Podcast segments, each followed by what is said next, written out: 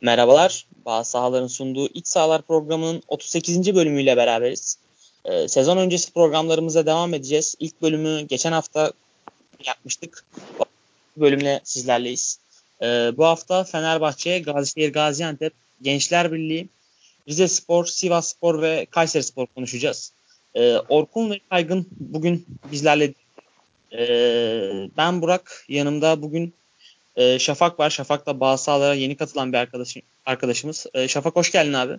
Hoş bulduk abi merhabalar. E, merhaba ne yapıyorsun nasıl gidiyor? İyi abi artık ligin başlamasını bekliyoruz. Premier Lig başladı. Gözümüz tabii hani dünyanın en iyi ligi Premier Lig ama en güzel ligi Süper Lig. Biz Süper Lig'i bekliyoruz. Artık 2-3 gün kaldı. Hasret bitiyor yani. Aynen öyle abi. Ya bir an önce artık e, başlasa, başlasa da izlesek çünkü e, gönlümüzün şampiyonu çünkü Süper Lig her zaman Premier Lig'de ne kadar kaliteli futbol oynansa da. Aynen öyle. Bizim için dünyanın evet. en güzel ligi Süper Lig sonuçta. Aynen. E, istersen yavaştan başlayalım. E, Fenerbahçe ile e, programa giriş yapalım. Hı hı. Abi ister önce bir e, transferleri sayayım. Şimdi şöyle e, Fenerbahçe Vedat Muriç, Deniz Türüç, Zanka, Altay Bayındır, Allah yer Seyyat Maneş, Yas, Yasir Subaşı geldi Ümraniye Spor'dan tekrar. Kayseri Spor'a satıldı. E, Murat Sal, Max Kruse, Geri Rodriguez ve Emre Belezoğlu takıma katılan isimler. E, giden oyuncularsa işte Elif Elmas gitti 16 milyon euroya Napoli'ye. İşte Yasir Subaşı zaten gitti. Mathieu Valbuena gitti. Kartel gitti. Soldado, Şener Özbayraklı, Roman Noşteder. E, bunlar da bedel ayrıldı. Oğuzkan ve Berke de Oğuzkan, Berke ve Barış da kiralık olarak gittiler. Ee, şimdi Şafak ilk etapta bu transferlere baktığında e, senin için burada e, sana göre burada en önemli transfer hangisi Fenerbahçe'nin Fenerbahçe'ye gelen oyunculardan? Yani hem en heyecan yaratan şu ana kadar hem performanslı hem de ismiyle Max Kruse tabii ki. Hani, hani Vedat Muriç transfer süreci de vesaire olaylı geçti ama e, ortaya çıkan sonuçta ve hani hazırlık maçlarında gösterdiği performansla belki Fenerbahçe tek iyi diyebileceğim performans gösteren oyuncuydu. Aynı zamanda kariyer açısından da düşündüğünde hani benim açımdan en ilgi çeken ve en umut vaden transfer Max Kruse transferi oldu. Ya tabii Max Kruse zaten hani e, Bundesliga'da da e, istatistiklerine baktığın zaman zaten hani diyorsun ki bu adam yani Süper Lig'de iş yapmaması e, mucize olur. Peki gidenlerden Fenerbahçe'nin arayacağını düşüneceğim bir düşündüğüm bir oyuncu var. Mesela bence e, Valbuena Fenerbahçe'nin her zaman arayacağı bir oyuncu. Çünkü hani o, o şekilde 60. dakikadan sonra 50. dakikadan sonra oyuna girdiğinde direkt etki gösterebilen bir oyuncu her takım arar abi. Abi kesinlikle bir de şöyle bir durum var. Hani Fenerbahçe geçen sezon özellikle, hani geçen sezon üzerinden hareketle devam edersek e, akan oyunda pozisyon bulmada çok sıkıntı çekiyordu. Ve Barbion aynı zamanda duran top tehdidi yaratıyordu. Yani oyunun sıkıştığı dakikalarda, Fenerbahçe'nin üretemediği dakikalarda hem duran top kazanması hem de kazanan duran topları etkili kullanma konusunda çok büyük fark yaratıyordu. Hani şimdi birebir o tarz bir oyuncu kanatlarda var mı? Hani Deniz Türüç faal almayı seven bir oyuncu ama hani o daha genelde hani e, kaleye yakın mesafesi şutta kullanmayı tercih ediyor. Hani Balbion'un pas ve orta yeteneğini illaki arayacaklardır. Hani ve ölecek bir Fenerbahçe. Hani belki gidenlerden stoperlerin şu anki halini görünce geçen sene ne kadar çok kötü performans gösterse de hani Skritel'i söyleyebilirsin. Yani Martin Skritel haricinde de Valbuena haricinde böyle A Fenerbahçe'den bu gitti ve güç kaybetti diyeceğim kimse yok açıkçası.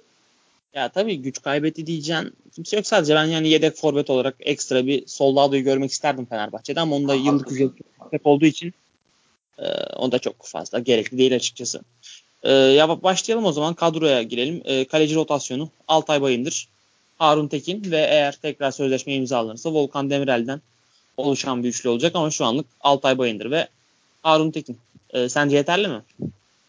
Bence değil. Yani e, Harun belki nasıl söyleyebilirim Harun'un performansını. E, kalecilik meziyetleri olarak dışarıdan baktığında belki iyi bir kaleci diyebilirsin Harun'a. Ama komple düşündüğünde hani kalede güven veriyorum diye kime sorsam bence yani Fenerbahçelilerin büyük bir çoğunu güvenerek kalede aa Harun var bu maç gol yemeyiz ya da çok zor gol yeriz demiyordur.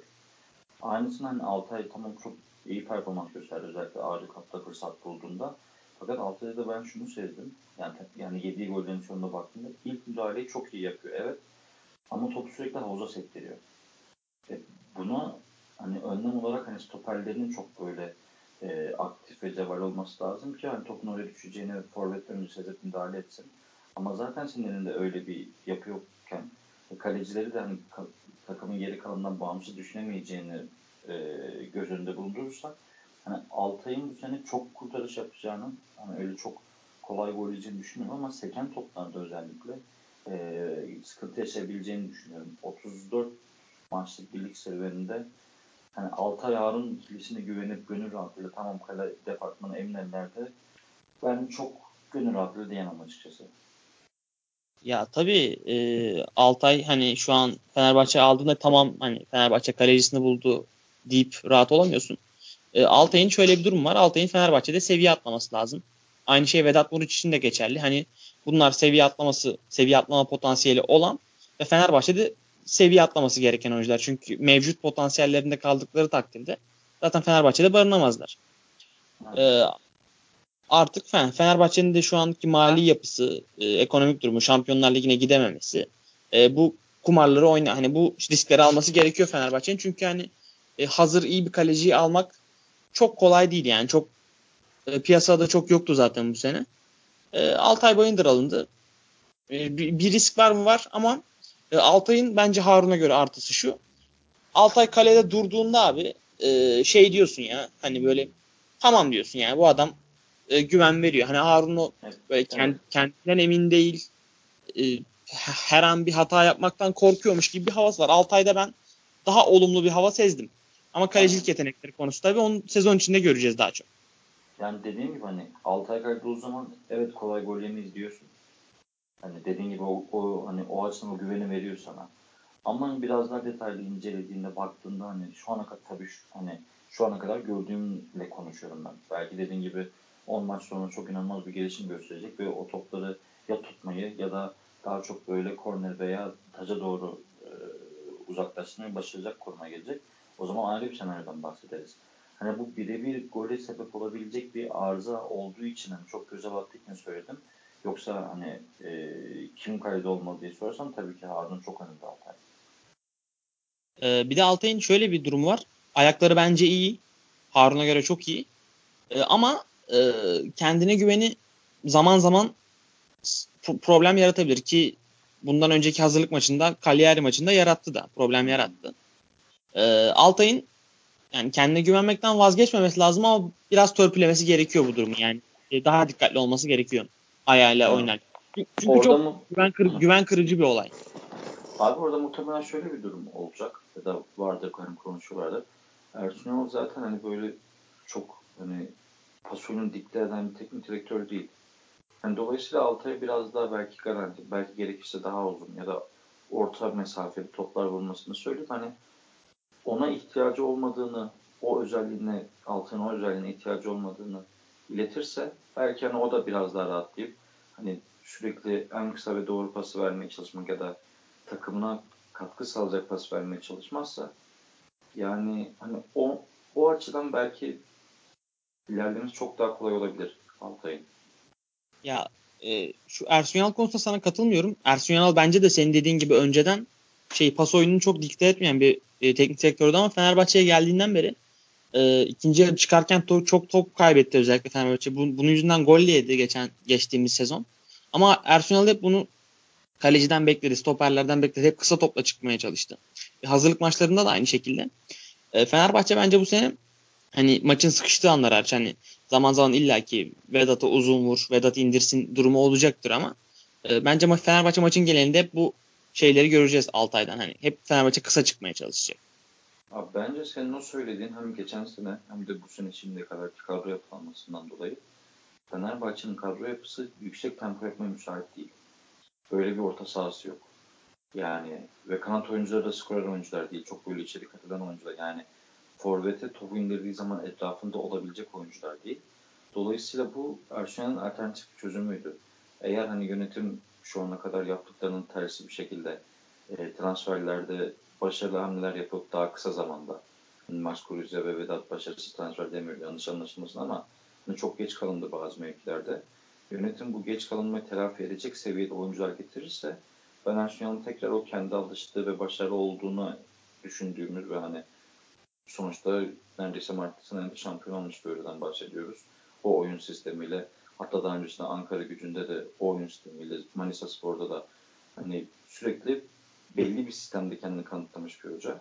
Ve pas oyununu dikte ederse eğer pas oyununda kalmaya devam ederse gelen transferlere rağmen daha doğrusu gelecek transferlere rağmen diyorum hani geleceğini düşünüyorum. Ee, bence yanlış yapar. Yani ben bunun mecburiyetten oynattığını düşünüyorum ben. Elindeki kadronun tempo yapabilme yeteneğini daha doğrusu kapasitesini olmadığını düşündüğünden alternatif bir çözüm olarak buna gittiğini düşünüyorum ve eğer dediği gibi hani kendisinin dile getirdiği gibi veya yönetim dediği gibi 3 tane transfer yapılacaksa ve o oyuncular tempolu oyunu kaldırabilecek oyuncularsa bence o oyuna geri dönüş görebiliriz. Eğer dediğin gibi olursa, bu şekilde kalırsa e, tribün desteğinin de tabii sonuçlara bağlı olarak ama tribün desteğini de umduğundan daha erken kaybedebilir Arsenal. Ee, şöyle, yani sana belli ölçüde katılıyorum. Ama abi e, şey bu pas oyunu veya dikine oyun hani ya bunlar zaten illa birini oynamak zorunda olduğun değil. Zaten artık e, takımlar daha karma oyunlara yönelmiş şekilde. Hani böyle bir 10 sene öncesine göre şey artık tek tip oyun oynamıyor hiçbir takım. Avrupa'da baktığımızda da zaman zaman daha kısa paslar, daha zaman zaman daha uzun paslar ama artık daha karma oyunlar. Yani Arsenal'da artık bence bir değişim yaşadı. Yani bu sadece yani kadroya bağlı olduğunu düşünmüyorum ben. Çünkü hani hazırlık maçlarında da izledik hep bu şeyde ilerliyor. Bak futbola bakışı. Bence Fenerbahçe yavaş yavaş artık yani Galatasaray da biraz öncü oldu bu konuda. Daha çok geriden kısa toplar, kısa paslarla çıkıp topa hakim olmaya çalışan bir takım olacak. Neyse yani, biraz Evet, şöyle devam et abi. E, neyse şeye geçelim. E, kaleciler üzerinden bayağı bir konuştuk. E, defans pozisyonu rotasyonuna geçelim. Öncelikle beklere bakalım. Sol, sol bek de Hasan Ali'yi zaten abi biliyoruz. Hani çok üstüne konuşulacak bir şey yok. Yedek bir sol bek lazım mı sence peki? Yani mevcut şeye göre, e, bütçeye göre yedek bir sol bek lazım. Hani maksimize edersen durumları ya da Kolarov konuşuluyor ya. Kolarov gelecekse de Hasan Ali yedek sol bek oluyor zaten. Zaten bu hani ben onu çok sol stoper olarak kullanacağını düşünmüyorum üçte oynatmayacağı için. Dolayısıyla eğer Kolarov gelirse Hasan Ali yedek e, sol bek olacak. Ama aksi durumda bile eğer Kolarov anlaşılamazsa bile kesinlikle bir yedek sol beke gidilmesi lazım bence. E, durum işi konuşuluyor ama yani şimdi burada şeylerden e, dedikodular üzerinden çok konuşmayalım. Yani sol bek rotasyonda çok konuşulacak bir şey yok. Hasan Ali Kaldırım zaten yıllardır izlediğimiz Hasan Ali Kaldırım. Bir sol bekte de Kolarov konuşuluyor şu anda. Onu da ilerleyen günlerde göreceğiz zaten. Sağ bek rotasyonu Dirar, Isla e, zaman zaman hani gerek olursa Moses'ı göreceğiz. E, yani Murat Sağlam var ama onu çok yani sezon içinde çok şans geleceğini düşünmüyorum. E, onunla ilgili de bence abi söylemek istediğim bir şey var mı sağ bek rotasyonu ile ilgili Fenerbahçe'nin? Yani sağ bek rotasyonu hani eğer hücumcu bir takım yaratmak istiyorsa bence Moses'ı sağ açıktansa sağ bir bek pozisyonunda kullanması daha etkili olabilir Arsenal'ın. Hani Dirar biraz daha tempolu ama İslam temposu giderek yani yaşından dolayı giderek azalıyor. Ee, Moses da ileride çok üretken değilken onu sağ bekte kullanmak bir alternatif olabilir bence. Ee, ama herhalde İsta'yı kullanacak gibi duruyor ilk etapta. Ya da hani şu an Dirar'ı sol bek olmadığından sol bek pozisyonunda oynatıyor ama yani o da fizik kondisyonunu kazandığı zaman belki onu oynatacaktır direkt. Pek Moses'ı kullanacak gibi durmuyor. Ama bence o alternatifi de Ee, İsla Ersun Yalın belki de geldiğinden beri en çok dokunduğu oyuncu oldu Fenerbahçe'de. Yani elin dediği belki de tek oyuncu takımda. Ee, Ersun Yanal geldikten sonra bariz bir şekilde performansı yükseldi. Ligin en çok asist yapan bek oyuncusu. Ee, bu sene de sağ bekte o görevlendirilecek. Bence İsla hücum hücum performansı olarak gayet yeterli olduğunu düşünüyorum. İsla'nın çok ve çok ve çok ve net bir sıkıntısı var. Ee, savunmada e, gole sebebiyet veren hata yapma potansiyeli çok yüksek. Bu da artık hani bu yaştan sonra değişmez. Bunu da artık e, tolere etmeye tolere, tolere edeceksin bir şekilde çünkü e, hücumda temposu e, gayet yeterli yani. E, şey hani o yakın, karta yakın fauller de yapıyor aslında hani Evet, Dingen evet. Gole sebep olan hatalar yapıyor hem de karta yakın müdahaleler de yapıyor. Ee, yoksa hücumsal anlamda katılıyorum sana kesinlikle ama hani oyunu iki yönlü oynama konusunda yaşı da geldiği için hani temposu yeter değil derken hücuma katkı sağlamak değil de hani iki yönlü olarak değerlendirdim. Ee, ama ilk tercih işte olacak gibi duruyor. O konuda haklısın. Ve hani hücumda da yine katkı verecektir. Özellikle önde Moses oynuyorsa onun e, çünkü Moses çok böyle kanada yakın oynuyor çoğu zaman da. Hani çok içeri girmiyor. Dolayısıyla aslında isteğe çok da alan bırakmıyor ama işte ona rağmen gerek erken ortalarla olsun, hani gerek yaptığı Berkaçlarla çizgi inerek olsun çok üretici bir sağ bek olarak gösteriyor kendine. İşte o durumlarda arkasının dediğin gibi toparlanması gerekiyor. İşte orada sağ ee, stoper evet. biraz göre düşüyor. Yani arkasını evet. iyi toparlı. İslam'ın farkında olması lazım. İslam'ın yapabileceği hata, hataların her zaman farkında olması lazım. Hatta mümkünse sağ iç orta sahanda oynayacak kimse. O da belki hani İslam'ın sıfır rengi durumlarda oraya kayma yapabilir ama asıl sorumluluk dediğim gibi sağ stoperde olacak. Ee, yani gelelim Fenerbahçe'nin asıl problemine. Ee, stoper. Zanka transfer edildi. Ee, Serdar Aziz var. Sadık Çiftpınar var. Ersun Yanal'ın hazırlık maçlarında stoper oynattığı Vijalison var. Ee, sen bu dörtlüden nasıl bir ikili kurarsın, kursan Şafak? Abi ben mesela Jalison'un kendisinin stoper oynamak istemediğini düşünüyorum. Yani tabii ki mecburen rotasyonda kullanıyor şu an Yanal'ını ama oyunuyla daha doğrusu oynarken ki e, sahadaki duruşuyla diyeyim çok böyle o pozisyonda kendini iyi hissetmediğini düşünüyorum. Dolayısıyla hani ben bir ikili yaratacak olsam ben Jason'u stoper rotasyonunda düşünmüyorum. E, Zanka yeni transfer ve hani şu anda eldeki en iyi stoper gibi gözüküyor bana. Hani o daha çok derin oyunda böyle abi. Yok seni dinliyorum ya. E, evet dedim sadece. Ha, ha, pardon. Ee, Zanka daha çok derin savunmalarda etkili olan, yüksek toplarda uzaklaştırmayı iyi yapan, ikili mücadelelerden sonuçta Premier tecrübesi olan bir stoperden bahsediyoruz. Etkili olacaktır illaki ama eğer Fenerbahçe oyun merkezini ileriye çıkartıp savunmasını da orta sahaya yaklaştırırsa o zaman Zanka'nın da zaafları ortaya çıkacaktır. Sağlıklı olursa eğer hani sağlık çıkmadansa Serdar Aziz'e gitmeyi tercih ederim. Yani dolayısıyla Zanka Serdar ikilisiyle sağlıklı oldukları sürece oynayacaktır diye tahmin ediyorum ben açıkçası Ersun Abi o Serdar Aziz'in yanındaki o parantez içindeki sağlıklı olursa ibaresi işte o kadar kritik ki Serdar Aziz 25 maçın üstünde çıkaramıyor ya yani olmuyor bir şekilde sakatlamayı başarıyor kendini. Doğru söylüyorsun ama yani e, Serdar Aziz'in Galatasaray'dan hani iyi kötü bir önde kurulan savunma tecrübesi var. Önde var, var. kurulan savunmada oynama tecrübesi var. E, Sadık Malatya Spor'da hani Zanka gibi Zanka da gömülü savunmalarda iyiydi. Sadık da gömülü savunmada iyiydi. Savunma biraz ileri çıkarıldığında Sadık'ın ne hale geldiğini gördük. E, dolayısıyla yani Serdar'ın işte 34 maçın 25 maçtan daha fazla sağlıklı olamayacağını düşünüyorsak ki düşünün ben de seninle aynı fikirdeyim. O zaman o özelliklerde daha hani süpürücü, daha ilk çalım yedikten sonra ikinci dönüş yapabilecek bir stoperi bulması lazım Fenerbahçe'nin. Hani zamanda daralıyor, bütçe de çok yok bildiğimiz kadarıyla. Hani Elif'ten transfer parası gelmiş olsa da hani kime gidecekler bilmiyorum açıkçası. Hani Juanes konuşuldu. Belki o tarz bir stoper olabilirdi ama ya bilmiyorum çok böyle e, hırçın ve ikili mücadelelerde başarılı bir stopere gitmeleri lazım. Zanka'yı tamamlayabilmesi için. Aynen ama şey e, Zanka transferi şu açıdan önemli. Hani Fenerbahçe'nin orada te- temelde yani çok şeye ihtiyacı var ama stoperde temel olarak belli bir kalite standartını yakalamış bir oyuncuya kesinlikle ihtiyacı vardı. En azından Zanka şimdi bir ölçüde onu sağlayacak. Ee, artık diğer oyuncu Serdar veya Sadık hani ya Serdar sağlıklı olursa Serdar aslında Süper Lig'de güvenebileceğim bir oyuncu. Ama Fenerbahçe bence yine e, bir transfer daha yapacak oraya. E, bu transfer kim olacak? Bence Juan Jesus hani ismi geçenler içinde e, en doğru transfer oraya. Doğru Kayer, Kayer'in de şöyle bir e, mantığı var. Zanka Kayer Danimarka milli takımında e, onu geçik maç oynamış bir ikili. E, oradan hani birbirlerini tamam tamam tanıma, işte bir uyum sürecini aşma konusunda daha hızlı olacak. Zaten transferler geç de kaldı. E, onun da öyle bir avantajı olacak. E, Kayer de zaten hani kaliteli bir oyuncu. E, zaten Süper Lig'de de zaten çok e, müthiş stoperlerin olmasına gerek yok. Orada belli bir ortalamayı tutturduğun İdare zaman evet. savunmada idare ediyorsun yani. Evet.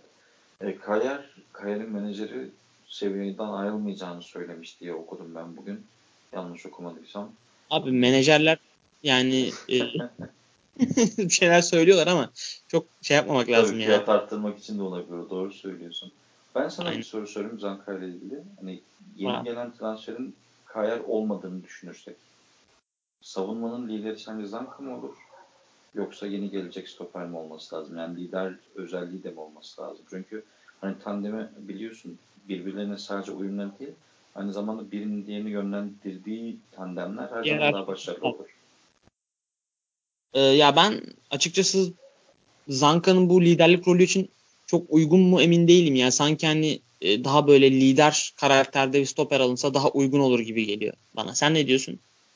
Ben de katılıyorum kesinlikle. Yani eğer hani Zanka Serdar olsun bizi götürür Serdar'ın yetmediği yerde Sadık Ceysun'u kullanırız diye düşünüp yola çıkılırsa hani Zanka'nın da zaafları hem ön plana çıkacaktır hem de Zanka'nın bence yönlendirilmeye ihtiyacı var. Ee, Tabii tabii daha dengeli orada daha e, sakin. Zanka biraz şey bir oyuncu çünkü hani belli e, ateşli bir oyuncu. evet. Hırçın bir oyuncu. Onu biraz daha dizginleyecek. Daha sakin bir oyuncu. Doğru, doğru olabilir evet. E, yavaştan bir tık ileri geçelim orta sahaya doğru. E, abi Fenerbahçe'de orta sahada bir kalabalık var. E, ama çok da şey bir kalabalık değil. Yani nitelik olarak çok birbirinden farklı oyuncular değil. Çok da kaliteli bir kalabalık değil. E, Fenerbahçe'nin orta saha rotasyonunu şöyle sayayım ben sana. E, Jailson, Tolga Yarslan, Ozan Tufan, Tolga Ciğerci ve Emre Belezoğlu. E, ihtiyaç olduğunda da zaman zaman Deniz Türüç oraya kayabilir. E, yani şu an Fenerbahçe hani e, nasıl oynarsa orta sahayı maksimize etmiş olabilir. Sence hangi iki, ha- nasıl, hangi ikili hangi ikili e, o orta saha kalitesini maksimize eder sana göre ben e, Emre Belezoğlu'nu sağlıklı olduğu takdirde mesela ilk 11'e koyarım kesinlikle. E, tabii yani zaten o başlı başına kaliteyi artırır ama hani Serdar Aziz'de dediğim durumun bir benzeri aslında Emre için de geçerli. Yani sağlıklı olduğunda kesinlikle Emre oynayacaktır. Hani o ikiliden bir tanesi kesinlikle Emre olacaktır. Yüzde yüz katılıyorum ve olması da lazım. Ama olmadığı takdirde yani sayı hani bir oyuncu kaybetmiyorsun aslında kalite olarak çok daha büyük bir kaybın oluyor. Bunu tolere edebileceğin tek oyuncu belki de o da sağlıklı olursa diyeceğim Mehmet Ekici. Hani onun da sezonda kaç maç yaptığı belli. Trabzon'da Karagüç kaldı süreden itibaren. Abi ben Güzel Mehmet bir Ek- sakın. 8 numarada Fenerbahçe'nin şu anki mevcut kadrosunda 8 numarada asla oynamama, oynayamayacağını ve oynamaması gerektiğini düşünüyorum. Çünkü zaten Kuruze orada orta sahada Kuruze'nin oynaması zaten 10 numarada belli bir zafiyet yaratıyor. 4-4-2 gibi oynuyorsun Evet. neredeyse Kuruze'li olunca. Bir de 8 numarada Mehmet Ekici oynayınca olmaz yani kaldırmaz. Ya ben Emre'nin yerine diye düşünüyorum. Hani Emre sakatken Emre'nin pozisyonunda Tolgay ben. Tolgay oynayacak Emre'nin yerine.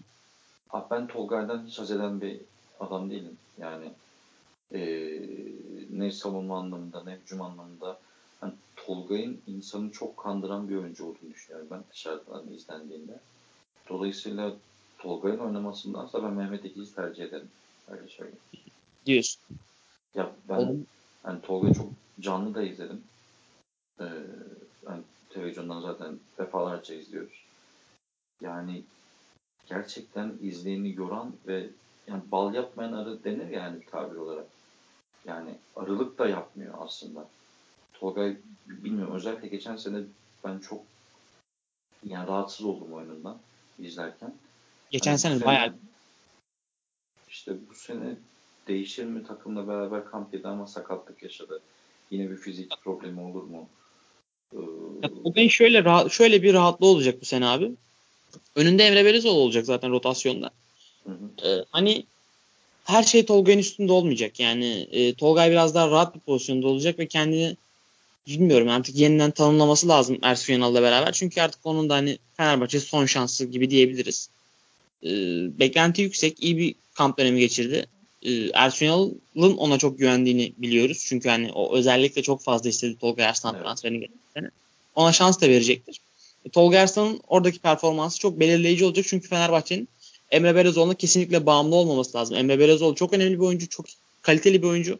Hani e, Türk futbolunun belki de gelmiş geçmiş ya gelmiş geçmiş demiyor da benim izlediğim oyuncular arasında en iyi 3-4 futbolcudan biri. Ee, Tolga Arslan ama 39 yaşında bu adam. Sakatlık problemi var. E, Tolga Arslan kesinlikle çok ciddi rol düşecek ve e, hani şu anda 6 numara arıyor Fenerbahçe Şafak bunu biliyoruz. Hı hı. E, Ozan ve Emre gibi görünüyor şu an ilk 11. Sen Ozan Tufan'ın şeyini ne görüyorsun? Yani Ozan Tufan sence bu sene e, bekleneni verecek mi? Verebilir mi? Yani Öyle Ozan beni şaşırttı aslında. Hani normalde belki yani bu podcast'i bir buçuk ay önce falan yapsak hani gelecek sezon ne bekleriz diye bir hani erken davranmış olsak ben Ozan'dan bu hazırlık dönemindeki göster performansı asla beklemezdim. Yani e, Alanya Spor'dan sonra İstanbul'a geldikten sonra tekrar Fenerbahçe'ye hani bence hem fizik olarak hem de mental olarak biraz kendini geliştirmiş olarak gördüm ben. Emre ile beraber oynaması en büyük avantajı oynayabildiği kadar. Çünkü Emre'nin onu işte Kardiyer maçında da gördük. Yani neyi nasıl yapması gerektiğini birebir sahada gösteren birisi var. Evet, yani evet. Sanki özel hoca tutmuş gibi sahanın içerisinde. Dolayısıyla Emre ile beraber performans yükselecektir. Ama Emre'nin olmadığı zamanlarda yine kendini oyuna kaptırıp abuk sabuk işte saçma alan yani e, Ozan'ın en büyük mesela hatası sürekli kaleyi düşünüyor kendi kafasında. Sürekli alan kaybediyor. Müdahalelerde çok çekingen ya da yaptığı zaman kartlık müdahale yapıyor. Yani bir orta sahanın yapmamız gereken bir sürü şeyi aynı anda yapabiliyordu Ozan. Pas kalitesi düşüyordu özgüven düştükten sonra vesaire. Şimdi özgüveni toparladığında hani şut çekiyor, şut deniyor sürekli. Aklında yine kale var ama Emre ile beraber oynadığı zaman yerini kaybetmemesi konusunda sürekli bir uyarı alma halinde. Emre olmadığı zamanlarda bu uyarı varmışçasına yerini kaybetmezse forma olarak da yerini kaybetmez. Yine Kesinlikle. o mevkide oynar. Ama eğer Emre'nin olmadığı durumlarda yine kendisini oyuna kaptırıp böyle abuk sabuk şeyler yaparsa tribünler zaten hani şu an Ozan'ı destekliyorlar ama kafalarında hala Ozan'ın yıllardır yarattığı bir intiba var sonuçta. Onu yıkmak kolay değil. Eğer 3-4 maç üst üste Ozan eskisi gibi olursa tribünler tekrar Ozan'a sırtını dönebilir. O zaman da özgüveni tekrar kaybederse bu sefer Ozan Fenerbahçe'deki yerini tamamen kaybedebilir diye düşünüyorum. Ama benim beklerimden çok iyi başladı ve hani umarım iyi de gider yani bu şekilde. Ya şu an mevcut durumda zaten bir alt numara gelirse Ozan yine e, yedek kulübesinde kalacak bence. Çünkü Emre Belezoğlu o mevkide orada bir, bir oyuncu Emre Belezoğlu olacak ve yanına bir alt numara gelecek. Fark ediyorsan Jason'dan Jason'u pek dahil etmediğim bu rotasyonu çünkü abi evet. Ersun Yanal kesinlikle yani bunu geçen sene anladık. Geçen sene de anladık.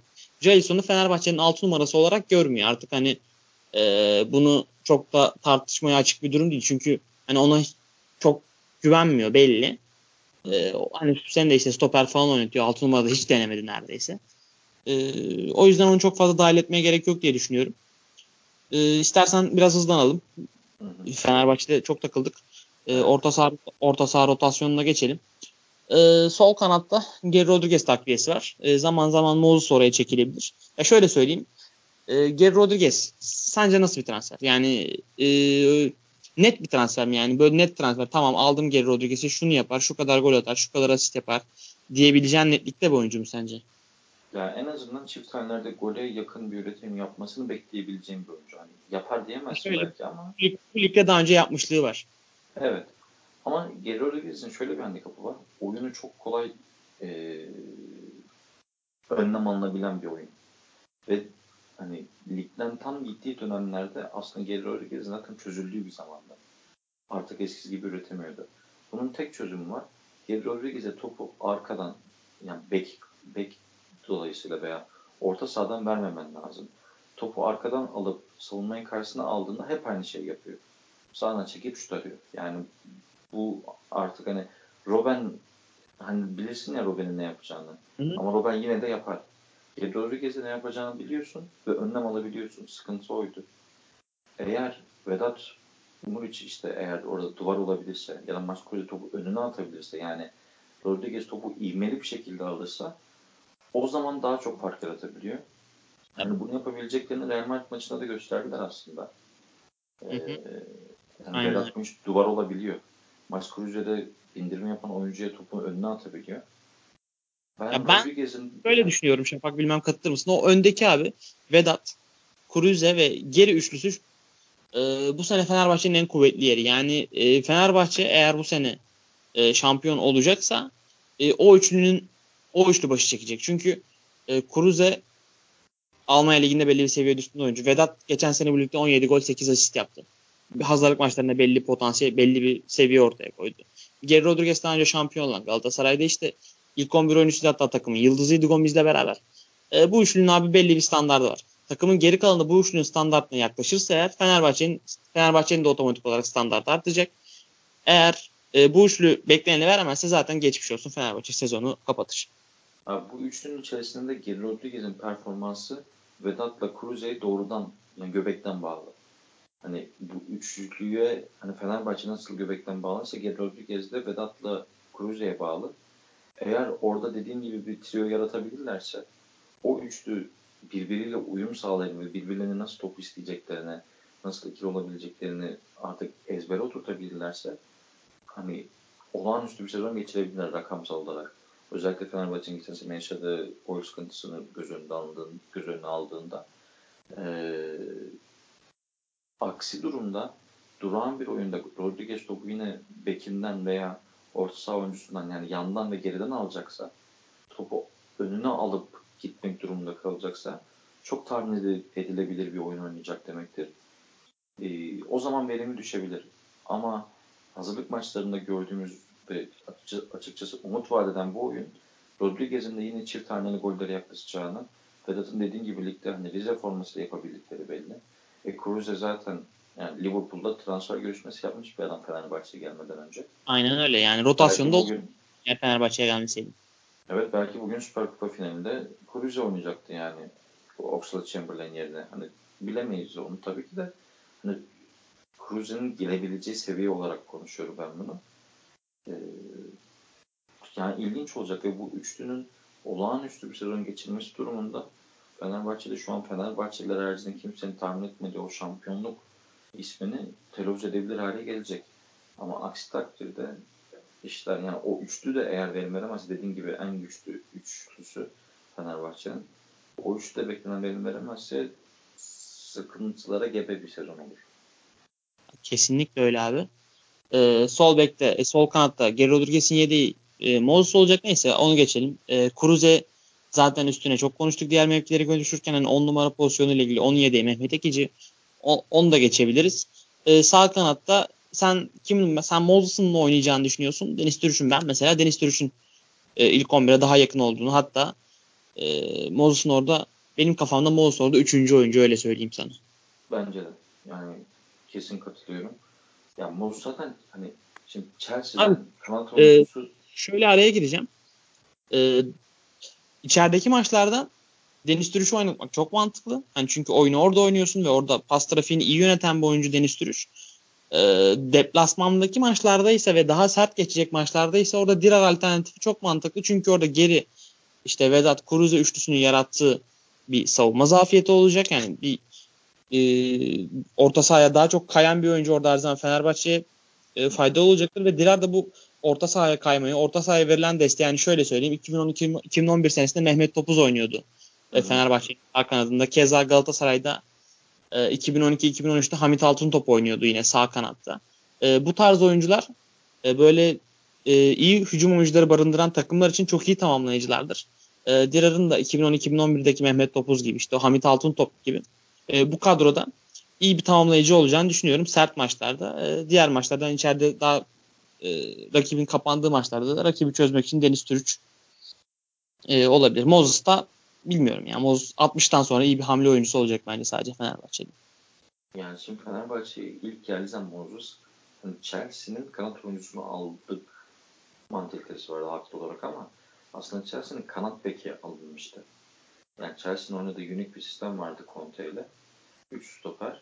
Sağ kanat bekte Morris orayı yani 100 metreyi kontrol eden bir oyuncuydu. Ve zaten hani fiziksel aerodinamik yapısı, kapasitesi yani olağanüstü Premier Lig temposunu kaldırmış bir oyuncudan bahsediyoruz. Şu an belki o seviyede değil ama hani bu seviyede çıkabilen bir oyuncu. 100 metreyi kontrol ettiğinde etkili olabilen bir oyuncuydu. Ama sen bu adamı kalabalık savunmaların içerisine sağ kanat oyuncusu, yaratıcılık beklenen oyuncu olarak kullanırsan işte çok sıradanlaşıyor böyle. Ve bence de Deniz Türü'nün arkasında kalması lazım. Özellikle iç saha maçlarında. Yani dış saha maçlarında da eğer sağ bek Isla değil de Dirar olarak kullanılırsa yine Deniz Türüç kalabilir. Ama eğer Isla oynayacaksa dediğin gibi e, Dirar'ı öne atıp o dengelemeyi yapabilir. Ama hani Moses'ın yeri orada garanti mi desem bence Deniz Türüç'ün yeri daha garanti. Yok ya Moses bir de e, inan hani inanılmaz bir rahatlığı var. Çok rahat top kaybedebiliyor ileride. Hani e, Fenerbahçe'nin bu kadar rahat top kaybetme lüksü olmayacak bu sene. Hazırlık maçlarında falan yani çok rahat top eziyor ya. Ee, Abi ama dar alanda bu adam bu zaten. Bu adam geniş alan oyuncusu. Ya evet ama şöyle bir benim düşünceme göre hani Moses sağ forvet değil içerisinde sağ kanat yani 4-4-2'nin kanadı 3-4-3'ün kanadı falan öyle bir oyuncu. Ama bu oyuncu kanat forvetliği Türkiye ligi seviyesinde yapabilir mi diye düşündüğümde ben yapabilir diyordum kendi içimden geçen sene. Hani öyle bir mantık oturtmuştum. Hala yapabilir ama işte e, maç içinde belli koşulların oluşması lazım. Yani rakip biraz daha yorulduktan sonra girerse eğer Moses e, patlayıcılığı ile biraz daha faydalı olabilir ilk 11 oyuncusu olmasına rağmen yani bence Moses bir hamle oyuncusu şu anda Fenerbahçe'de. Bana öyle geliyor. Yani Ersun Yanal sezonu bununla başlasa başlasa da ileride e, Moses'ın ben yedek kulübesine döneceğini düşünüyorum. E, e, abi Forvet'te Vedat Muriç şu anda tek başına görünüyor. E, Vedat Muriç'i tekrardan hani konuşmaya gerek yok. Yedek forvet yani yedek forvet alınmalı da sence alınacak forvetin seviyesi ne olmalı? Yani Vedat Muriç'in neresinde konumlanmalı bir oyuncu bu oyuncu? Yani tabii ki bunlar maddiyata dayalı şeyler ama ben önünde konumlanması gereken bir oyuncu olması gerektiğini düşünüyorum. Ama tarz olarak Vedat Muriç tarzında çünkü Vedat'la Kruse'nin sahadaki uyumunu hani gözle görebiliyorsun sonuçta. Kruse de önünde böyle adamlar varken topu verdiğinde geri alabileceği santrforlar varken çok daha verimli oluyor. Çünkü o dar alanda çok etkili bir oyuncu. Alver yapabilir, ani vuruş yapabilir, öne bırakabilir. Hani Kruse'den de optimum faydalanmak istiyorsan Vedat tarzında bir oyuncuya gitmen lazım. Şimdi sen Vedat'tan daha iyisini alacağım deyip e, sprinter bir forvete gidersen o zaman Cruze'nin verimini de azaltabilirsin. Dolayısıyla hani Vedat özelliklerinde eğer mali durum mümkünse daha iyisi değilse hani belki pivot santrfor oynamayı bilen pivot santrfor oynamayı bilmiyorsa bile en azından duvar olabilen bir forvet alternatifine Fenerbahçe'nin gitmesi lazım. Ya evet ben sana şurada katılmıyorum. Ee, Vedat'la aynı özelliklere sahip olması okey. Ama ben Vedat'a yakın yani Vedat'ı kes, net kesecek bir oyuncunun ben Fenerbahçe'ye gelmesini istemiyorum şu anda. Çünkü Fenerbahçe'nin e, Vedat Vedat'ın Fenerbahçe'nin ilk 11 oyuncusu olarak başlaması gerektiğini düşünüyorum. Bu potansiyeli vaat ediyor. E, Vedat geçen sene birlikte 17 gol atmış bir oyuncu Rize Spor formasıyla da olsa. Ki ben hazırlık maçlarında Vedat'tan hani olumlu sinyaller de aldım. E, Vedat'ın abi hani 24-25 24 yaşında bir oyuncu. E, Kosova kendi milli takımında da oynuyor. Avrupa Şampiyonası'nda oynama ihtimali de var önümüzdeki sene. Satabileceğin de bir oyuncu. O yüzden ben Vedat'a güvenilmesi gerektiğini ama kesinlikle oraya hani e, Vedat'tan bir tık daha alt veya Vedat'la aynı seviyelerde bir oyuncu gelmesi gerektiğini düşünüyorum. Ee, ve böylece Fenerbahçe'yi bitiriyoruz abi. Ee, şimdi sana şunu soracağım. Fenerbahçe'nin sence bu sezon e, perform Fenerbahçe'nin hani sezonunu belirleyecek, sezonun nasıl geçeceğini belirleyecek en önemli oyuncusu kim? Yani kimin performansı Fenerbahçe'yi en çok etkileyecek direkt? Yani mevcut kadrodan düşünürsek e, daha sık forma şansı bulabileceğine inandığım için yoksa hani Emre derdim ben bunu ama daha sık forma şansı bulabileceğine inandığım için Cruze diyeceğim. Çünkü Cruze hem bağlantı oyuncusu olarak hem de bitirici oyuncu olarak Fenerbahçe'nin en çok bel bağladığı oyuncu olacak. Özellikle ön tarafta. Hani işin savunma kısmında tabii ki pek yok ama mevcut kalitede, mevcut takımda en kaliteli oyuncu bana sorarsan. Dediğim gibi Emre'nin 34 maça çıkaramayacağı varsayımıyla konuşuyorum. Yoksa devamlı Emre Belirtoğlu olurdu ama bu durumda yani Fenerbahçe umutlarının Cruze'nin performansının göbekten bağlı olduğunu düşünüyorum. Ee, ben de seninle aynı fikirdeyim. Peki sürpriz e, patlama yapacak, yapabilecek bir oyuncu olarak kimi görüyorsun? Yani şimdi dediğim gibi Vedat geçen sezon 17 gol attığından şimdi Vedat 20 gol atsa patlama yaptı der misin? Ben derim. Bilirsin Fenerbahçe seviyesinde olduğu için hani Rize seviyesindeki 17 golle Fenerbahçe seviyesinde 20 gol arasında 3 gol değil. Apa, apayrı belki şeyler. 13 gol var yani. Dolayısıyla Vedat bunu yapabilecek bir oyuncu gibi. Hani ilk olarak Vedat söyleyebilirim buna. Ee, ikinci olarak da Ozan Tufan şaşırtmaya devam ederse Ozan olabilir belki. Onun haricinde üçüncü bir isim çok aklıma gel Yani Deniz'den ne beklediğine bağlı ama öyle işte ya Deniz ne patlama yaptı işte şu kadar tabela yaptı diyebileceğimizi hani bizi şaşırtacak ölçüde olacağını pek düşünemiyorum. O yüzden Vedat'la Ozan ikilisi diyebilirim.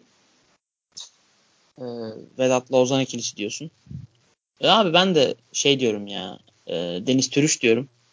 Deniz Türüş'ün hani ben Anadolu takımındansa büyük takımda oynamaya daha uygun bir oyuncu olduğunu düşündüğüm için Deniz Türüş diyorum. Ondan bu sene gerçekten e, ben hani taraf çok fazla konuşulmadı transfer ama e, performansının daha çok konuşulacağını düşünüyorum onun. Şöyle tırnak içinde bir oyuncum var. E, eğer Ersun Yanal güvenirse Ferdi Kadıoğlu da bu sene enteresan işler yapabilir. Hani Valbuena'nın geçen sene yaptığı işlerin benzerini son 30 dakikalarda, son 20 dakikalarda yapma potansiyeli olan bir oyuncu. Göreceğiz tabii. Umarım, aynen, umarım şans bulur. Bulursa yapabilecek bir oyuncu doğru söylüyorsun. Ee, yavaştan Fenerbahçe'yi kapatalım abi. Gazişehir Gaziantep'e geçelim. Ee, Gazişehir Gaziantep transfer sezonunda iyi iş çıkaran bir takım bence. Hani gayet mantıklı işler yaptılar. Ee, ben Antep'in transferlerinden daha önce de çok e, dikkatli inceledim. E, şöyle sayıyorum abi sana. Lens'ten Fransa 2. Ligi'nde tüm sezon oynamış bir oyuncu Süleyman Diarra geldi. E, Polonya Ligi'nde yine 9, 9 gol 8 asistlerde o oralarda oynayan bir Bartolomei Pavlovski geldi. Junior Moraes geldi Steaua Bükreş'ten. E, Raman Çipsah geldi Frosinon'dan Selibe'den. Ulaş Zengin'i aldılar Altay'dan. Stoper. E, Yuri Lodigin geldi ki hani yılların kalecisi. Zenit'te, Olympiakos'ta daha önce. Can Armel Kanabiyik geldi. Bu da Porto'da Süper Lig'in hani e, şeylerinden. E, gediklilerinden aynen. Doğru kelimeyi bulamadım orada. E, Muğdat, al, Muğdat geldi Galatasaray'dan. Real, Betis, Real Betis'ten Alin Toska. Wing Cup'tan Papi Ciboloji. E, Sabek Pavel Olkowski Baltın'dan. E, ve son olarak Shakhtar Donetsk'ten Kayode'yi kiraladılar. Onun dışında Akisar Spor'dan yine Güray Vural takviyesi var. Abdülaziz Teddek geldi. Dinamo Moskova'dan bu şekilde. E, gayet verimli bir transfer dönemi gibi Şafak ne diyorsun?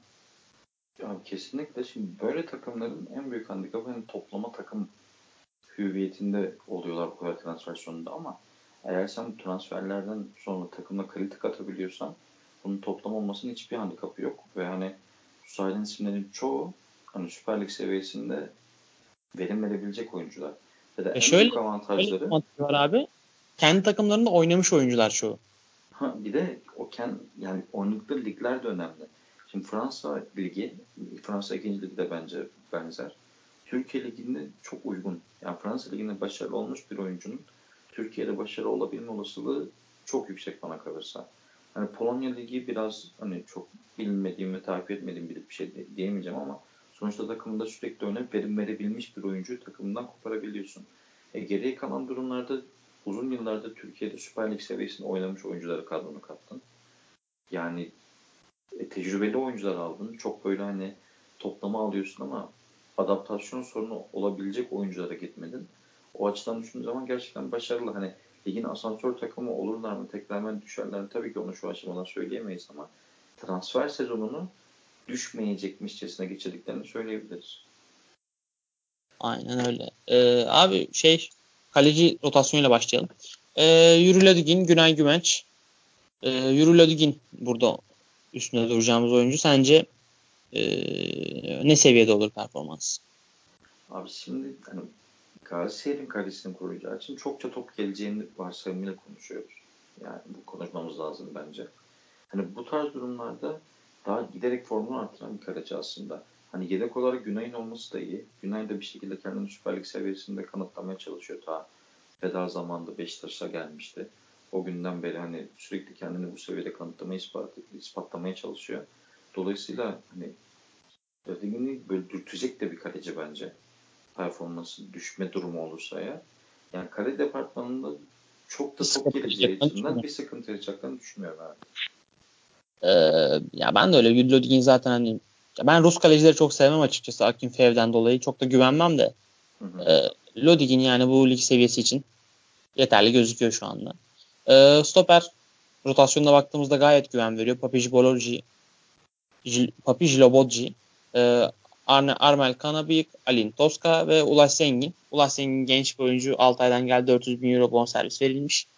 E, Papi Jiloboji ve Armel Kalabik abi bu lig seviyesi için hani gayet yeterli duruyorlar ve bu ligin dinamiklerine çok da uygun iki oyuncu zaten Kanabik hani Kayseri Spor'da savunmanın liderliğini yapmıştı sürekli. E, Jiloboji ve Kanabik e, gayet beklentileri karşılayacak hatta beklentilerin üstüne çıkabilecek bir oyuncuyla özellikle Jiloboji. E, bu ikili gayet mantıklı ya. Bir Sportodo Süper Lig takımı, yeni çıkan bir Sportodo Süper Lig takımı için e, bu stoper hattı gayet ideal. Hatta beklentinin bile üstünde olduğunu düşünüyorum. Bence de. Yani yeterliden çok daha fazlası. Ona kesin katılıyorum yani. Kesinlikle öyle. Alin Toska'yı almışlar bir de Real Betis'ten. Şey bu rotasyon için aldılar herhalde kendi takımında ve daha önceki senelerde hani tam böyle bir sezon geçirmişliği yok. Hı. Onu da öyle rotasyonda olsun e, diye almışlar. Ulaş Zengin'e de 6 aydan 400 bin euro vererek transfer etmişler. 400 bin euro verdikleri için ben bir şaşırdım. Çünkü Anadolu takımları kolay kolay bonservis vermiyor artık. Ee, onun da sezon içinde performansını göreceğiz. Ee, sol bekte abi Junior Moraes var. Stav Bükreş'ten gelmiş oyuncu. Ee, daha önce izledin mi Junior Moraes? Yani bilgin var mı oyuncu hakkında? Yani şu izlediysen bile böyle hafızamda aa şöyle bir topçu varmış diye bir iz bırakmadı açıkçası. O yüzden hani çok böyle detaylı bir şey söyleyemeyeceğim. Ya aynen ben de Junior Moraes açıkçası çok fazla izlemedim. Ee, Star Bükreş'te de zaten hani böyle tüm sezon oynamamış. 18 maçı var bu sezon. Ee, onu geçelim. Hani onu sezon içinde göreceğiz artık. Ee, sağ bekte abi Pavel Olkowski var. Polonyalı oyuncu işte e, Bolton Wanderers'tan geldi. E, zaten Gazişehir bu sene sağ kanadı. Polonyalılara teslim edecek öyle duruyor. E, Pavel Olkowski de açıkçası benim bana göre e, yeterli bir transfer. Hatta yeterli yine üstünde olarak görebileceğimiz bir transfer. Ee, yani Şampiyonşip'te 37 maç oynamış geçen geçtiğimiz sezon ki Şampiyonşip seviyesi Süper Lig seviyesinden daha iyi olduğunu iddia edebiliriz. En azından 3 büyük takımı çıkardığımız zaman çok çok daha iyi. Hem ee, maç temposu olsun hem maçların sertliği olsun hem tabii. iklim şartları olsun. Yani orada yapabilmiş 37 maça çıkmış bir oyuncunun Türkiye'de 34 maçı kaldıramayacağını düşünmek saçma olur yani. Aynen yani savunma dörtlüsünde bir sıkıntı yok. Kaleciden kaleci de gayet hani Avrupa tanınmış bir isim ve bu takım Türkiye Ligi ortalamasının üstünde şu ana kadar değil mi? Yani sen de benim gibi düşünüyorsun. Savunma evet. ve kaleci. Sol bek soru işareti olmakla beraber geriye kalan pozisyonlarda doğru söylüyorsun. Yani hiç lige yeni çıkmış bir ekip gibi değil de sanki böyle bir orta sıra takımının geri dörtlüsü gibi Hatta kaleciyle beraber beşlisi gibi bir oyuncu havuzu var. Ee, şimdi şeye geçelim. E, orta saha rotasyonuna geçelim. Ee, Abdülaziz Tetteh geldi demiştik Dinamo Moskova'dan. Ee, Süleyman Diarra, Raman Çibza, işte önceden kalan oyuncular Prince, Sengbefia, e, Prince, Prince Segbefia. Bu oyuncunun adını okumakta her zaman zorlanmışımdır. Jefferson, e, Kubilay Aktaş ve Yunus Emre Yılmaz var. Abi e, Raman Çibzah'la Süleyman Diyarra gibi gözüküyor sanki. ideal ikili. Abi veya o... veya üçlü de oynayabilirler. Çibzah, Diyarra işte Tetteh de yapabilirler. Ya işte orada nasıl bir dizilişte sahaya çıkacak çok önemli. Genelde hani lige çıkmış Anadolu takımları iki ön liberalı 4-2-3-1 oynamayı çok seviyorlar bizim ligimizde. O, on numara yok yani. O ha. oynayacak bir oyuncu yok o yüzden. Haklısın. Belki dediğin gibi 4-3-3'e gidebilir savunmacı bir orta saha yapısıyla. Yani yani Diarra mesela abi ligi Fransa 2. liginde e, tüm tüm sezon oynamış bir oyuncu. E, Raman Çibza yine Frosinone'den gelmiş. İşte Gana milli takımında zaman zaman oynamış bir oyuncu. E, çok beğendim ya ben bu şey transferlerini. Orta sahadaki transferlerini. Özellikle Süleyman Diarra'dan mesela ben iyi şeyler bekliyorum. Çünkü Fransa liginden gelen oyuncular e, Türkiye Ligi'nde bir şekilde iş yapıyor. E, Abdülaziz Evet Abdülaziz Tette yine Dinamo Moskova'nın transfer ettiği bir oyuncu. Dinamo Moskova'nın transferleri genelde tutmaz. o da tutmamış ve Gazişehir Gaziantep'e gelmiş. Ee, ama bu Gazişehir Gaziantep seviyesi için hani ön libero'da bence yine iş yapabilecek bir oyuncu. Yok doğru söylüyorsun. Yani özellikle işte alt liglerinden de olsa İtalya ve Fransa'dan topçu alıyorsun. Yani de oyuncuları, maç oynamış bir oyuncu. İşte bu oyuncu direkt takımda monte edip hani işte acaba fizik kondisyonu yeterli mi? Acaba lige adapte olabilir mi? Acaba yanındakiyle uyum sorunu yaşar mı gibi soru işaretlerini otomatik olarak kafandan atabilirsin. Yani hani başta da söyledik. Gerçekten çok başarılı bir transfer süreci geçirdiler. Hani bu oyuncular sahada nasıl bir kimya oluşturacak tabii şu an onu direkt söyleyemeyiz ama hani yönetim hani yönetim bakış açısından baktığında görevini yapabildiğini en azından orta saha ve savunmada şu ana kadar konuştuğumuz kısımlarda hani görevini yapmanın rahatlığında olmuşlardır bence kesinlikle bu transferlerin ardından. Ee, kesinlikle haklısın abi. Yani çok iyi transfer dönemi şu ana kadar. Tette'nin sadece şöyle bir zaafından bahsedebiliriz. Ee, 29 maçta 10 tane sarı kart, bir tane de kırmızı kart görmüş. Ee, biraz agresif bir oyuncu belli. Yani kart problemi yaşıyor sadece. Büyük takımlara karşı yedekte kalsa daha iyi olur muhtemelen. Aynen öyle. Ee, abi sağ kanatta şey gözüküyor. Bartolomei Pavlos gözüküyor. Hani çok fazla izlediğimiz ve üstünde konuşabileceğimiz bir oyuncu değil ama e, istatistikleri umut vaat ediyor öyle diyorum. Hani bana e, bir Grosicki çağrışımı yaptı şu anda. Zaten arkasında da hani Olkowski iki tane Polonyalı oyuncunun oynaması da aynı dili konuşması da hani daha rahat anlaşmaları için önemli bir mevzu. E, solda sence e, Güray tercih eder mi kombide? Yani ben de rotasyon oyuncusu olarak kullanacağını düşünmüşüm. Bu Mudat da çekebilir sol, sol tarafa. Yani Güray hani bir ara böyle çok yükselen değer gibiydi Akisar'da. Hani ilk zamanlarında değişik sakal yapısı, kurt adama benzer hani oyunuyla vesaire ama geçen sene sol bek oynadı ama. Ya, ya işte onu hani ileride çok verimli olamadığını görüp hani bari geriden ileriye bir katkı sağlasın düşünen bunu yanlış hatırlamıyorsam bir, bir takımdayken daha Güray'ı sol bek oynatmışlardı. İçin tam hatırlayamadım ama yani öne atıldığı zaman sıradanlaşan bir oyuncu ama sol bekte de böyle çok böyle enteresan bir performans veren bir oyuncu değil. Çok arada kalmış bir oyuncu. Hani küçük takımların büyük maçlarında kendini çok göstermedi. Hani bir ara Selçuk İnan Manisa Spor'dayken nakden yayın topçu denirdi ya. Gülay'ı da ben biraz ona benzetiyorum. Hani nakden yayınlanan maçlarda böyle prime time maçlarında daha böyle bir canhıraç bir mücadeleci ama onun haricinde böyle çok savunmaya takılmayı sevmeyen, topsuz oyunda çok olmayan bir oyuncu. Yani hani takım savunmasını bu kadar aksatıp bu kadar az veren, verim veren bir oyuncuyla ne kadar ilerler hocası bilmiyorum ama yine de bir şans bulacaktır o sol kanatta. Ee, aynen. Yani sol kanatta şu an kimin oynayacağını açıkçası kafamızda çok e, oturtamıyoruz. E, Santrfor'da Coyote transferi var. Coyote aslında ismini çok fazla duyduğumuz bir oyuncu son 5-6 senedir. Ama bir türlü e, Shakhtar Donetsk'e dikiş tutturamadı. E, buraya kiralandı en sonunda Gazişehir'e. E, yani mantıklı, makul bir kiralama gibi duruyor. Çünkü hani çok fazla örneği var böyle kendi takımında tutunamayıp burada iş yapan oyuncu ama Coyote'nin son abi 3 sezonda toplam 5 golü var. E, ondan önce. Bundesliga'da Avusturya Bundesliga'da daha doğrusu 17 gol attığı bir sezon var.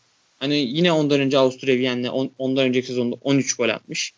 Ee, Avusturya Ligi'nde iyi bir performans göstermiş açıkçası. Ondan sonra işte Shakhtar Donetsk'e bir türlü tutturamamış ama hani Türkiye Ligi'nde e, performans vermesi muhtemel bir oyuncu.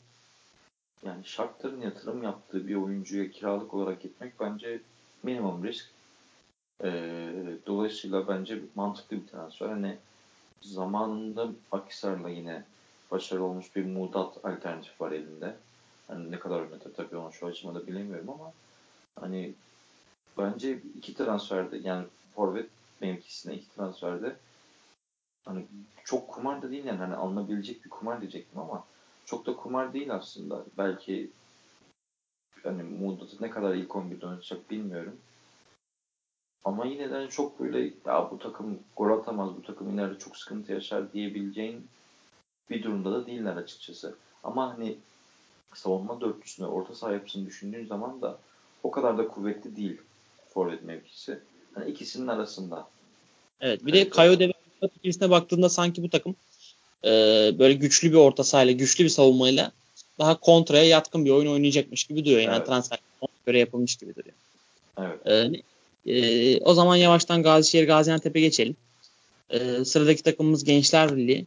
E, kaleci rotasyonuyla başlayalım. Abdülay Diallo ve e, Taha Cengiz Demirtaş. Bir de Ubeyt Adıyaman var. Daha genç bir oyuncu. Ee, abi ben Abdülhamid Diallo'yu Ankara gücü maçında izledim hazırlık maçında. TSD kupası. Gayet de beğendim. Enteresan bir kaleci. Benim hoşuma gitti. Ee, zaten nereliydi? Maliliydi sanırım. Yok Senegalli. Ee, kendi milli takımıyla da 17 maça çıkmış bir oyuncu. Hani 1.91 boyu var. Ee, Türkiye Ligi için iyi gibi duruyor şu anda. Yani Gençler Birliği geleneksel olarak iyi kaleci bulur aslında Hopf'tan beri. Hatta daha öncesinden beri. Herhalde bu geleneği devam ettirmişlerdir diye tahmin ediyorum. Evet. E, stoper ikilisi şu anda Zargo Ture ve Mert Çetin olacak gibi duruyor. Mert Çetin zaten e, transfer döneminde transfer büyüklerle de aynen büyüklerle adı çok sık geçmiş bir oyuncu. Zargo Ture geçen sene Trabzonspor'dan tanıyoruz. E, yani o şekilde. çok net zaafları olan bir savunma oyuncusu aslında. Yani. Mesela en büyük zaafı ne sence? Abi bence bir defa çok çabuk alan kaybediyor. Çok çabuk yani. Ee, Peki şimdi şöyle bir şey var. E, Trabzonspor daha önde oynayan bir takımdı ve Gençler Birliği ile muhtemelen daha arkada oynayacak. Tabii. E, ve bu onun performansını yükseltebilir mi sence? Yani kuvvetle muhtemel yükseltecekler Trabzonspor dönemine göre. Ama hani genelde oturttuğu zaman ne kadar bir sıçrama gösterecek benim için merak konusu. Yani eğer hani şey durumu olabilir. Hani Sadık'ın Malatya Spor'daki durumuyla Fenerbahçe'deki durumunun ters korelasyon olarak düşünürsek hani Trabzonspor'da Sadık'ın Fenerbahçe'deki halini gösterip şimdi Gençler Birliği'nde hani Ture'nin Sadık'ın Malatya'daki performansla benzer performans göstermesi beklenebilir bu. Ee, dolayısıyla o özellikle biraz önce bahsettiğim alan kaybetme konusunda illaki bir avantaj olacaktır geride savunma yapmanın. Hani Mert'le nasıl bir ikili olacaklar o da çok önemli. Mert'in kaldığını düşünüyoruz şu anda tabii ki. Hani nasıl bir ikili olacaklar o da önemli ama e, geride oynamanın avantajını sonuna kadar kullanması lazım ilk 11'de düzenli kalabilmesi için. Ee, bir de Flavio diye bir oyuncu kiralanmış Portekiz Ligi'nden ama açıkçası onu çok tanımıyorum. Feyrense'den kiralanmış. O da işte rotasyonda olacaktır. 25 yaşında bir oyuncu.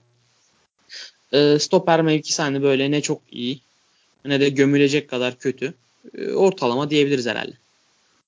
Ortalamayla kötü arasında değil. Yani, hani nasıl diyeyim yüzlerinden hani 50 değil de 40 diyelim atıyorum. Ben de 48 falan diyorum.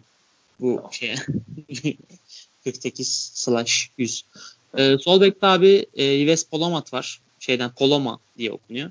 E, Saint Etienne'den transfer. Ben e, Türkiye Ligi için gayet e, standart üstü bir oyuncu olduğunu düşünüyorum. Yine onu da e, Saint Etienne'de de izlemiş, izlemişliğim var. Şeyde de e, TSD kupasında da izlemişliğim var. E, gayet yeterli bir oyuncu. E, Türkiye Ligi'nde e, sol bekte hatta buradan da Gençler Birliği'nden sonra da büyük takımlara gitse şaşırmayacağım bir oyuncu. E, orada bence iyi bir net bir transfer yaptı Gençler Birliği. Ki sol bek iyi sol bek bulmak da zor bir şey yani. Kesinlikle. Yani Lig 1 özellikle bekler konusunda tam bir fabrika. Yani Fransa Ligi. Çünkü çok atlet oyuncular var hücumda. O Kesin. oyuncuları kontrol edebilecek bekler gerçekten Fransa'dan böyle hani topraktan çıkmışçasına çıkıyor. Onlardan birini kapıp Türkiye'ye getirmek de dediğin gibi ileride büyük takımlarda pazarlayabileceğim bir oyuncu. Büyük bir başarı yani. Ee, ve hani ilk 11'de yeri kimseye bırakmayacaktır. Dediğim gibi sonraki dönemlerde transferde belki hani Mert'i geçiyorum şu anda stoperi. En yakın oyunculardan bir tanesi daha şimdiden. Kesinlikle öyle. Ee, sağ bekte Ahmet Oğuz ve Erdem Özgenç rotasyon var. Bu oyuncular bence zaman zaman e, birbirini kesecektir. Yani bir orada bir rekabet olacak. Yani net bir Ahmet Oğuz oyun. Ahmet Oğuz büyük ihtimalle başlayacak ama zaman zaman Erdem de oynayacak. E, burada biraz hani e, zaaf gösterebilir Gençler Birliği. Ne diyorsun? Ya Ahmet'in biraz stabil bir oyuna artık ulaşması lazım.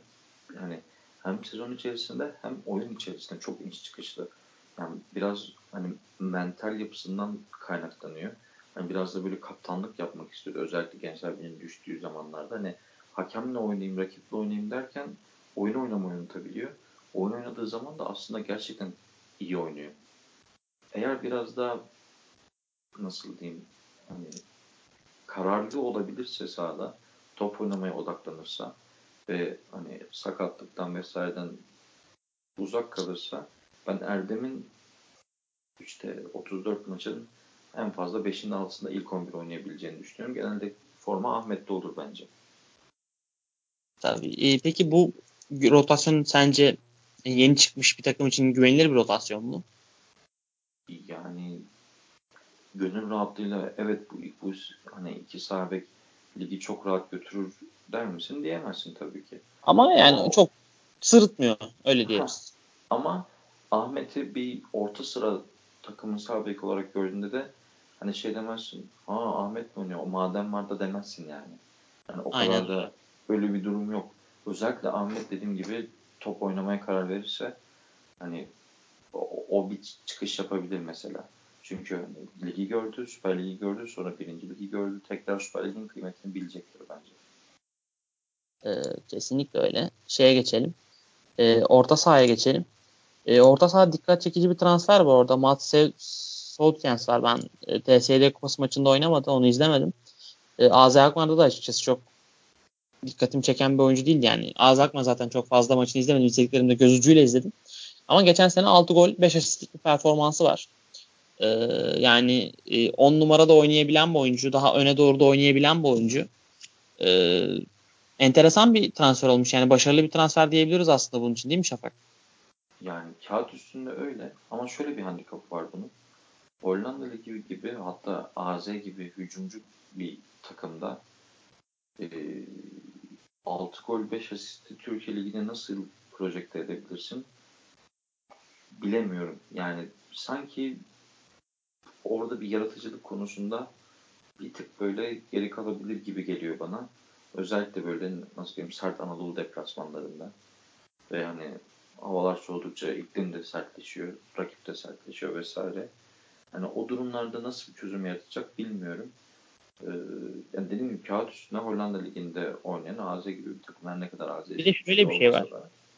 Ee, Gençler Birliği yeni, yeni Süper Lig'e çıkan bir takım ve 10 numarada Stefan Sesenyon oynayacak. Hani Sesenyon'un yanında e, Soundjens kullanıp yanında bir orta saha kullanmak takıma da şüphesiz biraz yumuşaklık, bir sertlik Çok eksikliği olacak. Evet. Ee, o yüzden hani nasıl kullanılacağı önemli. Yani Mustafa Kaplan'ın Soundjens'i nasıl kullanacağı ki e, Ankara gücünde mesela e, sertlikten biraz taviz veriyordu. Hani şeyi Hector Canteres orada orta sahanın ortasında kullanarak e, Gençler Birliği'nde de yine böyle o orta sahayı kullanırsa yani Sontiens ve Sesenyon'u beraber kullanırsa ben hani o oyunu oynatmaya başarı, başarabilirse ben Mustafa Kaplan'ı tekrar te, takdir ederim. Çünkü yani Ankara gücü geçen sene benim ikinci yarı izlemekten en keyif aldığım takımlardan biriydi. Ee, eğer o oyunu oynarlarsa Gençler Birliği de yine o, o takım olur yani. Geçen senenin Ankara gücüsü olur. Şöyle Mustafa Kaplan o oyun sistemini hani şey biraz şey gibi de hani acil durumda camı kırınız gibi bir durum olur ya. Yani Ankara gücünün ikinci sezon ikinci yarısındaki transferlerle beraber hani takımın ligde kalma refleksiyle aldığı bir karar gibi geliyor bana. Yani Mustafa Kaplan oldu bitti. Çok böyle savunmacı, dört stoperi koyayım önüne, iki ön libero koyayım önüne de bir tane orta sahada savunma ağırlıklı bir oyuncu koyayım gibi hiçbir zaman oynatmadı zaten.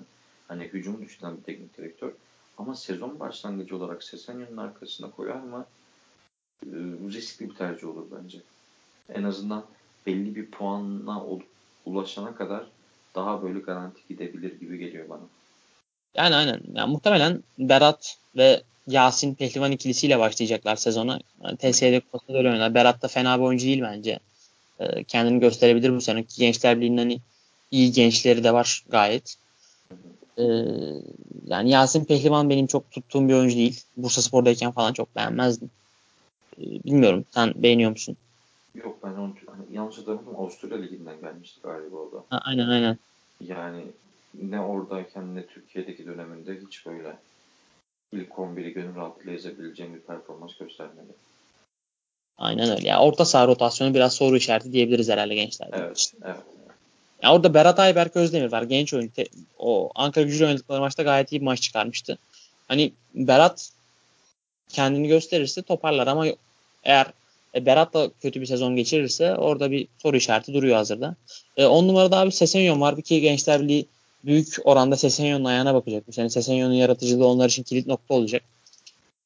E, ya 35 yaşında ama yine de çok özel bir oyuncu. Yani zamanında Premier Lig'de takım sırtlamışlığı olan bir oyuncu. Orta seviye, orta ile alt seviye arasındaki takımların sırtlamışlığı olan bir oyuncu. E, Gençler Birliği'nde en kilit oyuncusu. Abi fizik durumuna bağlı. Eğer gerçekten Hani belli bir yaşı var, geçirdi sakatlık. E şu anda iyi görünüyor var. ama e, sezonun geri kalanında tabii nasıl idare edecek o önemli. Aynen. Ya fiziği yeterli olduğu zaman Gençler Birliği belki tek başına iki tutabilecek bir oyuncu. Ama hani bir sakatlık geçirdi. Sonrasında toparlaması da zaman alıyor. Belli bir yaşa gelmiş oyuncuların. Özellikle sakatlık geçmiş olan oyuncuların. Yani dolayısıyla Gençler Birliği'nin puanlarını Sesen'in oynadığı dönemlerde maksimize etmesi lazım ki olası onun olmadığı dönemlerde yaşayacağı sıkıntılara karşı kendini garantiye alabilmiş olsun. Ee, o yüzden güçlü bir başlangıç yapması lazım lige Gençler Birliği'nin Sesenyon'da varken. Aynen öyle abi. Ee, şimdi şöyle sağ kanatta Daniel Candeas transferi var Rangers'tan ve Sefa Yılmaz geldi altın oradan. Daniel Candeas daha önce Alanya Spor'da da oynamıştı. Ee, orada da hani fena yani çok iyi değildi ama ya da fena değil, fena olmayan bir oyuncuydu. 4 gol 4 asistlik katkısı vardı. Ee, yani çok böyle uçacak kaçacak bir oyuncu değil. Sefa Yılmaz da öyle değil. Hani orada çok iyi bulmadım ben sağ kanat rotasyonunu. Yani Kanka. konusunda çok böyle verimli olabileceklerini söylemek. Yani Ama şöyle bir şey. E, Giovanni Giovanni Sio'da sağ kanat oynayabilir yani. Ya Sio enteresan bir oyuncu.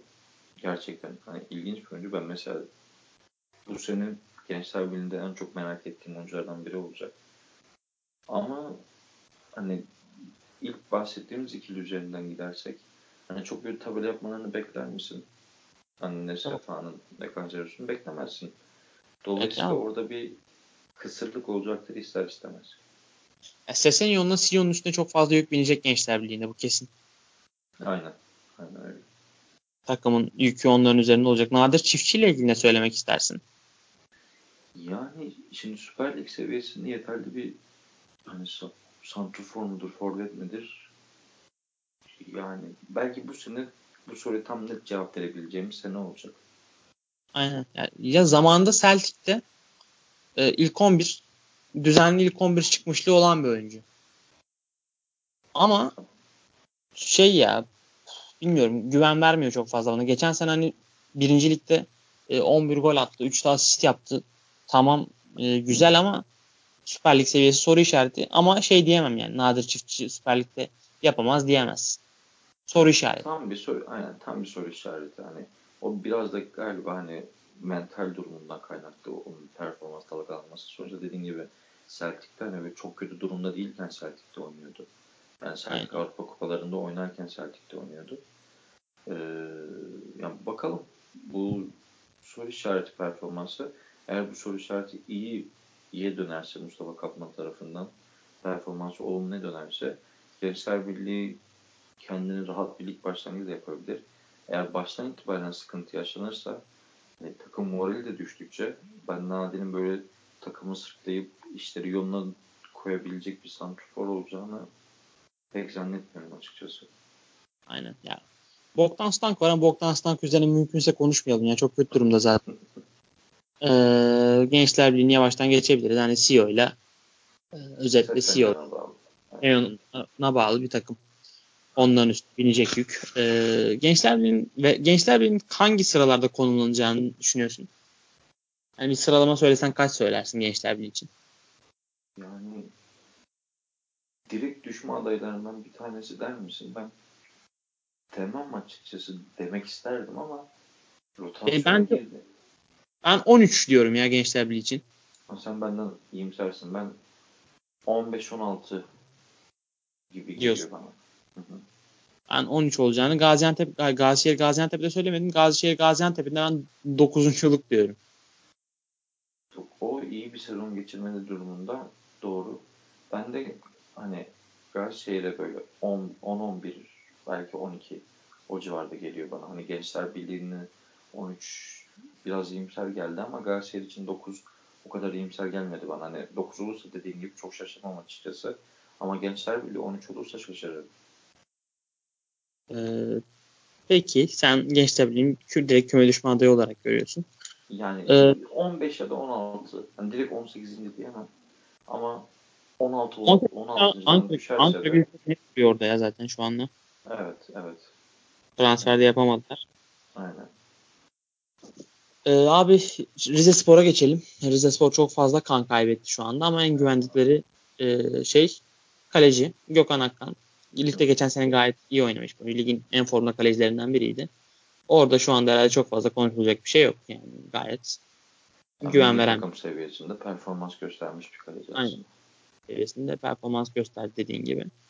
Ee, şimdi Rize Spor'un e, stoperlerine geçtiğimizde abi Çatziyaz var bu sene şeyden geldi. Pauk'tan geldi. E, Abarhum var geçen sene yine iyi bir performans gösterdi. Montassar Kalbi, e, Emirhan topçu genç bir oyuncu. Burak Albayrak Fenerbahçe'den kiralandı. E, potansiyeli olan bir oyuncu ama e, şey ya e, çok iyi değil gibi sanki. Yani stoper rotasyonunu yabancı oyunculardan seçecektir ben yani. İşte aksini pek düşünemiyorum açıkçası. Oraya bir transfer daha da gelir muhtemelen. Avaziyem'i çok ararlar ama ya geçen seneden. E, muhtemelen evet. Ya dediğin gibi hani neredeyse her mevkide pas oynayan bir oyuncusunu kaybetti Rize Spor. Ee, yerine aldıkları koydukları oyuncular. Ankara gücüyle beraber en çok güç kaybeden takım. Aynen öyle. Yerine aldıkları oyunculardan nasıl performans alacaklar? Belki onların ilk iki durumunu belirleyecek bu. Kesinlikle öyle abi. Yani e, Çatziyaz şu an orada net ilk 11 görünüyor. Geçen sene Yunanistan Ligi'nde 28 maç oynamış ki Yunanistan Ligi de öyle çok e, iyi bir lig değil. Atromitos da oynamış zaten. Böyle net iyi bir stoper var diyemiyorsun. Bence gayet e, kötü bir stoper rotasyonu var şu anda Rize Spor. Yani buraya transfer yapmazlarsa kesinlikle sıkıntı yaşarlar. Ee, sol beke geçelim. Ee, Dario Melniak. Yani, sol bek ve sağ bek Rize Spor'un en güçlü olduğu şey e, bölgeler. Sol bekte Melniak, sağ bekte Morozyuk. Hani e, geçen sene gayet iyiydiler. Bu sene Morozyuk'un bonservisi alındı. E, Melniak gayet iyiydi. Geçen sene hatta ikinci yarının en iyi 3 sol bekinden biridir bence ligde. E, var mı eklemek istediğim bir şey sol beklerle ilgili? Abi geçen sene özellikle ikinci yarısını çok iyi bitirdiler. Yani ligi çok iyi bitirdiler. Ee, yarı çok zaten. O transferlerle toparladılar. Yani hangi durumda başlayacaklar ve de takımın yeni kimyası, yeni yapısı onları ne kadar etkileyecek? Onlar tek soru işareti. Onun haricinde oyuncu bazını düşündüğünde dediğin gibi yani Rize Spor'un direkt gönül rahatlığıyla ilk 11'e yazıp hiç ikinci bir soru işaretiyle kafasında kalmayacak oyuncular bunlar. Kesinlikle öyle abi. Ee, yeni ön libero'ya bir transferleri var. İsmail Diomande e, Cayenne'den gelmiş. Şey geçen sene Lig 1'de e, 18 maçı var. Hani e, büyük ihtimalle ilk 11 çıkacaktır. Onun yanında Oğuz Kağan Güçtekin yine Fenerbahçe'den kiralanan bir oyuncu ki bence üstünde durulması gereken bir oyuncu Oğuz Kağan. Eğer ilk 11'de şans bulursa ben Oğuz Kağan'ın Fenerbahçe'nin bile rotasyonunda olabilecek bir genç oyuncu olduğunu düşünüyorum. Oğuz Kağan 20 yaşında bir oyuncu olmasına rağmen 30 e, yaşındaymış gibi futbol oynuyor. E, sakin, e, müdahaleleri yerinde, uzun topları, kısa topları hani ya, her şeyiyle bir orta saha bence Oğuzkan ki forma bulduğunda da Rize Spor'da e, bekleyeni vereceğini düşünüyorum ki İsmail Kartal da zaten onu özellikle istedi Fenerbahçe'nin Fenerbahçe'den Vedat Muriç transferinde. Ben Oğuzkan Rize Spor için önemli olacağını düşünüyorum. Burada düzenli forma şansı bulup hem maç kondisyonu hem de iki mücadelelerde güç kazanırsa dediğim gibi belki bir sene sonra ya da hadi en geç iki sene sonra yani bu iki seneyi düzenli oynadığını varsayarak söylüyor. Fenerbahçe'nin rotasyona gönül rahatlığıyla koyabileceğim bir oyuncuya dönüşebilir hatta belki ilk 11'ine. Ama bu fırsatı yani çünkü Fenerbahçe'nin bir sürü genç oyuncusu Anadolu takımlarına kiralık gidip o fırsatı da değerlendiremeyip sonradan kaybolup gitti. Oğuzkan özel oynaması lazım. Kaptanlık yapmış tabii oyuncu. Burada oynaması lazım. Burada düzenli 34 maçın 30'unda oynaması lazım. Kesinlikle öyle. Yani kesinlikle öyle. Ki İsmail Kartal bu şeyde genç oyunculara forma verme konusunda çok da şey bir hoca değil. Çekingen bir hoca değil. E, evet. İyiyse eğer oynatır yani. O yüzden e, Oğuzkan hani kendi belirleyecek bundan sonra kaderini. Aynen. Orada bir Am Amadei Vetri transferi var. Domzale'den gelmiş Slovenya Ligi'nden. Çok bilgimiz olan bir oyuncu değil. E, onu geçelim. E, Abdullah Durak var yine orta saha ama hani Diomande'ye bakıyorsun Fransa Ligi'nde oynamış. O bir hani güven veriyor. Oğuzkan hı hı. genç bir oyuncu, iyi bir oyuncu. Abdullah Durak var bu ligin gediklerinden yine bir oyuncu. Ama yine çok da böyle uçup kaçan bir orta saha rotasyonu değil. Vasat bir orta saha rotasyonu diyebiliriz. Yani Abdullah Durak Gençler Birliği'nden çıktığından beri bir şekilde ligde yer buluyor ama o Gençler Birliği'ndeki ilk ortaya çıktığı hype'ı yok oldu zaten. Yani e, çok bir şey beklemem açıkçası Abdullah'da ne tabel anlamda ne oyun zenginliği anlamında. O bu üçlü rotasyonda hani şimdi Kayan'dan geldiği için ister istemez bir beklenti olacaktır ama asıl beklenti Oğuz Kağan'da olacaktır bence. Yani Diomande ve Oğuz Kağan ikilisi bence bu, bu Rize Spor'dan e, ilk 11 çıkacak ikili. Diomande'nin şöyle bir durumu var. Yani Lig 1'de rotasyon oyuncusuydu. 18 maçı çıktı. Şimdi burada düzenli ilk 11'i fiziki olarak ne kadar kaldırabilecek o belirleyici olacak belki de. Hani çünkü alternatifin çok olmadığı için fiziki durumu düştüğünde de muhtemelen sahada olacak. Şimdi oyuncu fiziki olarak yeterli değilse hem savunmada hem hücumda çok basit hatalar yapabiliyor doğal olarak. Dolayısıyla onun o fizik kondisyonunu 34 maça nasıl çıkartabileceği performans açısından kilit nokta olacak. Kesinlikle öyle. 10 ee, numarada geçen sene Rize Spor'da sık sık izlediğimiz Fernando Boldrin var. Ee, Kayseri Spor'dan geldi. Mustafa Saymak var yine onda geçen sene e, izlediğimiz zamanlar oldu. Ee, Fernando Boldrin ve Mustafa Saymak ikilisi hani Fernando Boldrin zaten geçen sene de yine Rize Spor'da izledik. Fernando Boldrin ve Mustafa Saymak ikilisi e, yeterli olarak görebiliriz herhalde 10 numara pozisyonunda. sol kanatta zaten takımın şu anki en önemli yıldızı Brian Samudio var. sağ, Sağ kanatta abi Nilde Pau. E, Belçika Ligi'nden bir transfer.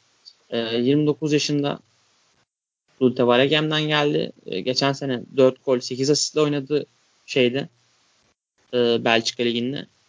O da bence e, yani kağıt üstünde iyi bir transfer gibi. Ne diyorsun? Yani e, kanat ve 10 numara rotasyonu için sence yeterli mi? Abi şöyle Mustafa Saymak bu ilk yabancı sınırı olduğunda hani Türkiye'ye büyük bonservislerine getirilebilecek oyunculardan biri olarak düşünülüyordu. Konuşuluyordu Hollanda Ligi'nden. Hani üç büyüklere gelir mi diye konuşuluyordu. Sonra o yabancısını ortadan kalktıktan sonra tabii ki onun da bonservisi e, hani durumu normal bir seviyeye indi. Ve ancak Anadolu kulüplerinde yer bulmaya çalıştı diyeyim. Kayseri'de de öyle. Kayseri onu hani Bilal Başaçıkoğlu'nu getirdiği gibi aslında gurbetçileri burada parlatıp büyük takımları satma umuduyla getirmişti. Ama Mustafa o gelişimi gösteremedi. Hani Bowden'in savunuyor sana en azından bir şey vaat ediyor. Yani bu ligde yapabilmiş oyuncular bunlar. Bunu soru işareti oyuncular değil. Yine yapacaklardı diye tahmin ediyorsun mantıken. Ee, sağ açık transferi şimdi Belçika Ligi değişik bir lig. Oynanan futbol çok değişik. Oradaki hani Zulta'daki performansını 4 gol 8 asisti buraya nasıl dönüştürecek ama bilmi bilmiyorum yani. Gerçekten hani her takımda bir soru işareti diyoruz ya. Rize'de de benim için soru işareti aslında onun performansı olacak. E, Forvet'te de El Kabir var sadece şu anda. Yani Aa. oraya bir transfer yapacaklar büyük ihtimalle. Çok yalan bir oyuncu ya El Kabir. Yani. yani. Abi El Kabir şey gibi değil mi ya? Sadece liglerin ilk yarılarında varmış gibi değil mi sadece? Ya muhtemelen paraya çok değer veren bir oyuncu. Yani bence maaşı düzenli yaptıkça verim veren bir oyuncu. Çok çabuk küsüyor, taraftara küsebiliyor. Sonra taraftara ben sizin için bu takımdayım deyip iki ay sonra takımdan gidebiliyor. Çok dengesiz, çok çabuk kilo alabilen ama patlama gücü yüksek bir oyuncu aynı zamanda. Ya ben takımda bu kadar bilinmeze sahip olan bir oyuncuyu direkt oynatmak istemezdim açıkçası. Aynen öyle. Yani hamle oyuncusu olarak El Kabir istersin ama evet. seçeneğin El Kabir için yürümez o gemi yani kolay kolay. Evet. Ee, sen Rize Spor'u peki kaçıncı sırada şu an hani böyle bakınca biraz so yani stoper bölgesinde özellikle çok ciddi soru işaretleri var. Orta saha ona keza hani böyle çok iyi gözükmüyor şu anda. Forvet rotasyonu zaten yok. Rotasyon yok zaten. El Kabir var orada tek başına. Hı hı e, kaçıncılık tahmin ediyorsun Rizespor için? Abi İsmail Kartal nasıl bir performans gösterecek şu an tam kestirememekle beraber takımın düşme potasından uzak tutacaktır diye tahmin ediyorum rahat bir şekilde. Yani hani en azından hani Erkebil'de kendini ligin devre arasına kadar atıp sonrasında orada bir transfer müdahalesi olacaktır diye tahmin ediyorum. Eğer transferin son gününe kadar bir transfer gelmezse forvet bölgesine şu anki mevcut kadroyla düşündüğünde yani 12-14 bandında bir yerde olacaktır diye tahmin ediyorum. 12-14 bandında. Ben de aklımdan 13.lük geçiyordu sen de. Benim aklımdan geçeni söyledin zaten. E, aynen ben de Rizespor'un bir şekilde ligde kalacağını ama böyle çok da e, orta sıralara yaklaşmayacağını düşünüyorum. E, şeye geçelim abi Sivas Spor'a geçelim. E, Mamadou Samasa geldi Troy'dan. E, Troy'dan. E, Mali, milli kalecisi zaten Afrika Kupası'nda da oynadı. E, Fenerbahçe maçında da beğendim. Afrika Kupası'nda da beğenmiştim. E, iyi bir kaleci, uzun boylu bir kaleci, siyahi bir oyuncu. İtancı hatırlatıyor bana. E, orada ben bir kaleci mevkisinden yedeğinde de Ali Şaşal Vural var. E, kaleci mevkisinde çok sıkıntı yaşayacaklarını düşünmüyorum açıkçası. Aynen. Yani oldu ki transfer verim veremedi. Yine işte Ali Şaşal'a gidebiliyorsun. Dolayısıyla Sivasspor'un kalede çok bir yani performans kaygısı çekeceğini düşünmüyorum. Aynen o yüzden o kalecilik mevkisini kaleci rotasyonunu geçebiliriz. E, stoperde Caner Osman Paşa, Fatih Aksoy ve Aron Apindangoya var. O şeyli Ümraniye sporlu oyuncu. E, eski Ümraniye sporlu artık. E, Apindangoya Caner Osman Paşa gibi gözüküyor mevcut rotasyon. Çok abi Caner'in sen söyle abi sonra ben söyleyeyim. Çok e, şey vermiyor bana ya. E, olumlu bir vibe vermiyor açıkçası bu ikili. Aynen. Aynen yani özellikle Caner'in yani Süper Lig seviyesinde ilk 11 stoper olması yok abi. Bir olmuyor yani. Aksar'da da gördük. Trabzon'da zaten hiç olmadı. Yok bu oyuncu bu seviyenin topçusu değilse ısrar deneme gerek yok yani. Onda bu kadar ısrar edeceğine en azından Fatih'te ısrar edersin. Belki bir evet. oyuncu kazanırsın yani.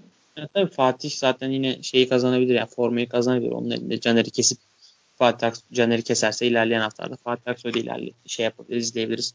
Oraya bir transfer daha görebiliriz ilerleyen haftalarda. E, Apindango'ya fena bir oyuncu değil Ümraniye Spor'da ama tabii Süper Lig seviyesinde ne yapacak? Onu da göreceğiz ama e, şey rotasyonu, stoper rotasyonu kötü şu anda. Sivas Spor'un. E, sol bekte abi sol bekte abi zaten Pardon abi. Yani şu an elinde 3 tane birinci lig seviyesinde oyuncu var. Süper Lig seviyesinde hiçbir zaman daha henüz kendini ispatlamamış oyuncu var. Aynen ya öyle. sıçrama yapacaklar ya da takımı geriye çekecekler.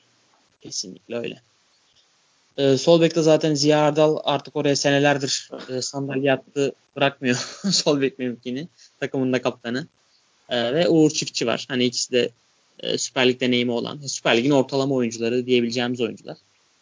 Ee, oradan ne uzanırlar ne ne uzarlar ne kalırlar açıkçası yani. Oradan ortalama bir şey verim alırlar abi. Ee, sağ beke Marcelo Goyano geldi Douglas yerine. Ee, Douglas kadar ofansif performansının iyi olduğunu düşünmüyorum. Ama o da hani 32 yaşında tecrübeli bir oyuncu. Fiziksel kapasitesi çok yüksek değil. Ama zamanında Braga'da oynadı. Ee, ilk 11 oyuncusu olduğu dönemler de oldu. Oradan da yine çok uçup kaçmamakla beraber ortalama bir performans alacağını düşünüyorum ben Marcelo Goyana'dan ve Sivas Spor'un. Abi yöneden Douglas çıkar mı? Dediğin gibi çıkması çok olası değil. Ama zaten yani her Anadolu takımında düzenli Douglas gibi bir beki olacak diye bir şey yok yani. Aynen öyle. Yani o ekstra bir performanstı. Yani gerek pozisyonun gerektiklerini yerine getirdiği sürece neden Douglas olmadın diye kimse sormayacaktır bence. Tabii tabii kesinlikle öyle ya şey yani ama e, Douglas ağızlarda güzel bir tat bıraktı var. Orada onu arayacaklardır. E, Kesin, kesinlikle. E, orta sahada abi e, Ribalka var. Geçen sene de zaten Sivas Spor'daydı. Isaac Kafi var. Bu hani Rize, e, Sivas Spor için kilit bir oyuncu olabilir Isaac Kafi bu sene. Geçen sene Delvin Endinga vardı yine o, o Sivas Spor için çok önemli bir oyuncu olmuştu. Isaac Kafi de yine onun bir tık bir seviye üstüne çıkarsa e, Sivas Spor için gayet olumlu olacaktır. E, Hakan Arslan var zaten. Hakan Arslan geçen sene de buradaydı. E, orta saha rotasyonuna ne diyorsun abi? Isaac Kafi biraz belirleyici olacak gibi. Onun seviyesini Isaac Kafi belirleyecek gibi duruyor. Aynen öyle. Sivasspor'un oyun yapısı gereği ve Samet Aybaba'nın muhtemelen oynatacağı oyun yapısı gereği orta saha oyuncuların dinamizmi çok önemli. Oyunu hem iki yönde oynayabilmeleri hem top ayağındayken garanti oyuna gidebilmeleri hem topu kazanmak için mücadele etmeleri çok yani klasik Samet Aybaba beklentisi, e, pardon Samet Aybaba diyorum. Rıza Çalın. Rıza Çalınbay beklentisi olacak takımından. Hani bu bağlamda Kafi'nin ne kadar bu beklentilere cevap verebileceği aslında Sivas Spor'un orta sıraları belki üst sıraları ne kadar zorlayabileceğine hani bağlantılı olacak. Tabii elindeki şu anki stoper yapısıyla hani Isaac, sıralar... PM 2016'da çok severdim. Çok e, standardı belli bir oyuncuydu. Hani bir lig, Premier Lig'e falan yeni çıkan takımlarda çok iş yapardı. Ama Sivas Spor'da neler yapacak onu da göreceğiz bu sene. Aynen. Yani o dediğin gibi Sivas'ın ligi belki nerede konumlandıracağına belirleyici performans olacak. Ee, şey 10 e, numarada bir e, Fernando Andrade transferi var ki Sivas Spor'da bu sene dikkatleri üzerine çekebilecek oyuncu olabilir Fernando Andrade. E, Porto'dan kiralandı. E, Porto'da hani transfer olduktan sonra bekleneni veremedi. Ama e, Sivas Spor'da enteresan işler yapabilir. E, Porto'ya Santa Clara'dan e, 1,5 milyon euro bonservisle transfer olmuştu. E, Santa Clara'da iyi performansları var. Portekiz Ligi'nde hani e, 11 gol 4 asistlik performansı var. İşte ondan sonra yani 4 gol 3 asist yapıyor bir devrede ve o devre arası şeye gidiyor. Porto'ya gidiyor abi. Ama Porto'da çok fazla forma şansı bulamıyor. İyi de performans gösteremiyor. Ama sanki bizim ligimizin şeyine uygun bir oyuncu. Ee, seviyesine uygun bir oyuncu. Bizim ligimizin tarzına uygun bir oyuncu. Biz, yani bizim ligimizde böyle forvet arkası oyuncular iş yapabilir. Ee, ben de Sivas Spor için belirleyici oyuncunun Fernando Andrade olacağını düşünüyorum bu sene. Abi şimdi şöyle bir durum var. Hani Shakhtar'ın yatırım yaptığı oyuncuyu kiralamak mantıklı demiştim ya. Şimdi. Porto'da bunu tam günü rahatlığıyla söyleyemiyorum. Çünkü Porto bu oyuncu alma ve yüksek paraya satma işini bir oyun felsefesinden ziyade bir ticari hamle olarak değerlendirdiği için tutsa bazen, da tutarsa diye alıyorlar diyorsun. Ha, ya Porto bazen çok kötü oyuncuları da ya tutarsa diye alabiliyor. Ya bir Ontivero vardı. Yanlış hatırlamıyorsam. O da Porto altyapısındandı. Ee, böyle birkaç tane daha böyle Avrupa piyasasına çıkıp ondan sonra yok olmuş çok oyuncu var Porto'dan. Dolayısıyla yüzde yüz garantiyle ha, Porto'nun yatırım yaptığı bir oyuncu aldın. Bence mantıklı transfer diyemiyorum. Ama vaat ettiklerine baktığın zaman dediğin gibi özellikle hani e, yine işte Rıza Çalınbay sistemlerinde böyle forvetin civarında oynanan oyuncular ta Atıf şu zamandan beri eski Sivas'ta her zaman için iş yapmıştır. Hani burada da iş yapabilir. Ee, ama hani gönül rahatlığıyla evet doğru transfer midir bilemiyorum. Ya buradan sonra Andrade'nin performansı inanılmaz bir pik yapacak ve seneye sen Sivas'ta falan tutamayacaksın topçuyu. Ya da yani ortası olmaz bence. Ya çok kötü olur ya çok iyi olur gibi geliyor bana. Ee, peki abi e, sol kanada geçelim. Emre Kılınç orada. Yine e, bu sezonda takımın en önemli oyuncusu olacak muhtemelen. Geçen Kalırsa. sene kalırsa yani Beşiktaş'la adı geçiyor şu anda. E, kalmazsa zaten hani Sivas Spor için çok sıkıntılı bir sezon olacak. Hani sağ bekte Douglas vardı artık yok. Forvet arkasında Robinho vardı. Artık yok. Andrade geldi ne yapacağını bilmiyorsun. E, Emre Kılıç da giderse artık Sivas Spor tam bir bilinmeze doğru yol almış olacak. E, Emre Kılıç hakkında çok konuşmaya gerek yok. Zaten geçen sene hani onu izlemiştik. E, aynı, aynı standartta kalmaması lazım. Biraz daha artık üstüne koymaya çalışması lazım. Pas oyununa da daha çok katılması lazım. Armin Jerlik yine e, Partizan'dan transfer edilen 19 yaşında oyuncu çok büyük bir potansiyel olduğundan bahsediliyor. E, onu eğer e, şans verilirse eğer bol bol onu da merak ediyorum. Armin Jerlik'i de izlemek istiyorum ligde. Ee, sağ kanat oyuncusu abi şu anda Sivas Spor'da görünmüyor. Hani e, şeyde bir sağ kanat oyuncusu yok. Rotasyonda bir sağ kanat oyuncusu yok. E, muhtemelen bir takviye gelecek oraya. Erdoğan Yeşilyurt zaman zaman yine orada oynayabilir. E, ve forvet rotasyonunda Arun Kone ve Mustafa Yatabari. Ne diyorsun? Yani Arun Kone hala yaşına rağmen ve bence kadronda olmasını isteyeceğim bir oyuncu. Yani şöyle bir şey var. Alanya Spor'da Papissesse'nin gösterdiği performansı Sivas Spor'da veremedi.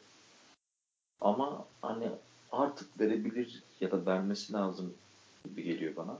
Hani sağ kanat kısmına geçeyim. Özel çalınma sürekli Ama aslında... geriye de gidiyor gibi sanki ya. Geçen sene rotasyonda biraz geri düşmüştü.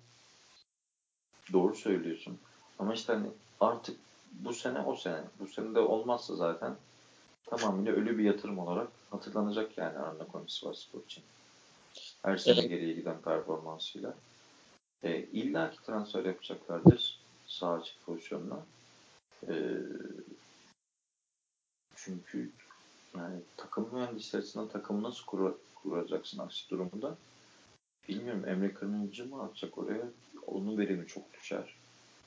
Yani hani Rıza Çalınbay kesinlikle transfer istiyordur Mecnun yapmazlar ona eminim. Ama hani Mecnun Başkan elinde kimle gelecek ona ya da ne zaman gelecek o çok kritik. Çünkü Beşiktaş maçıyla başlıyorsun kendi sahanda Sivas Spor olarak.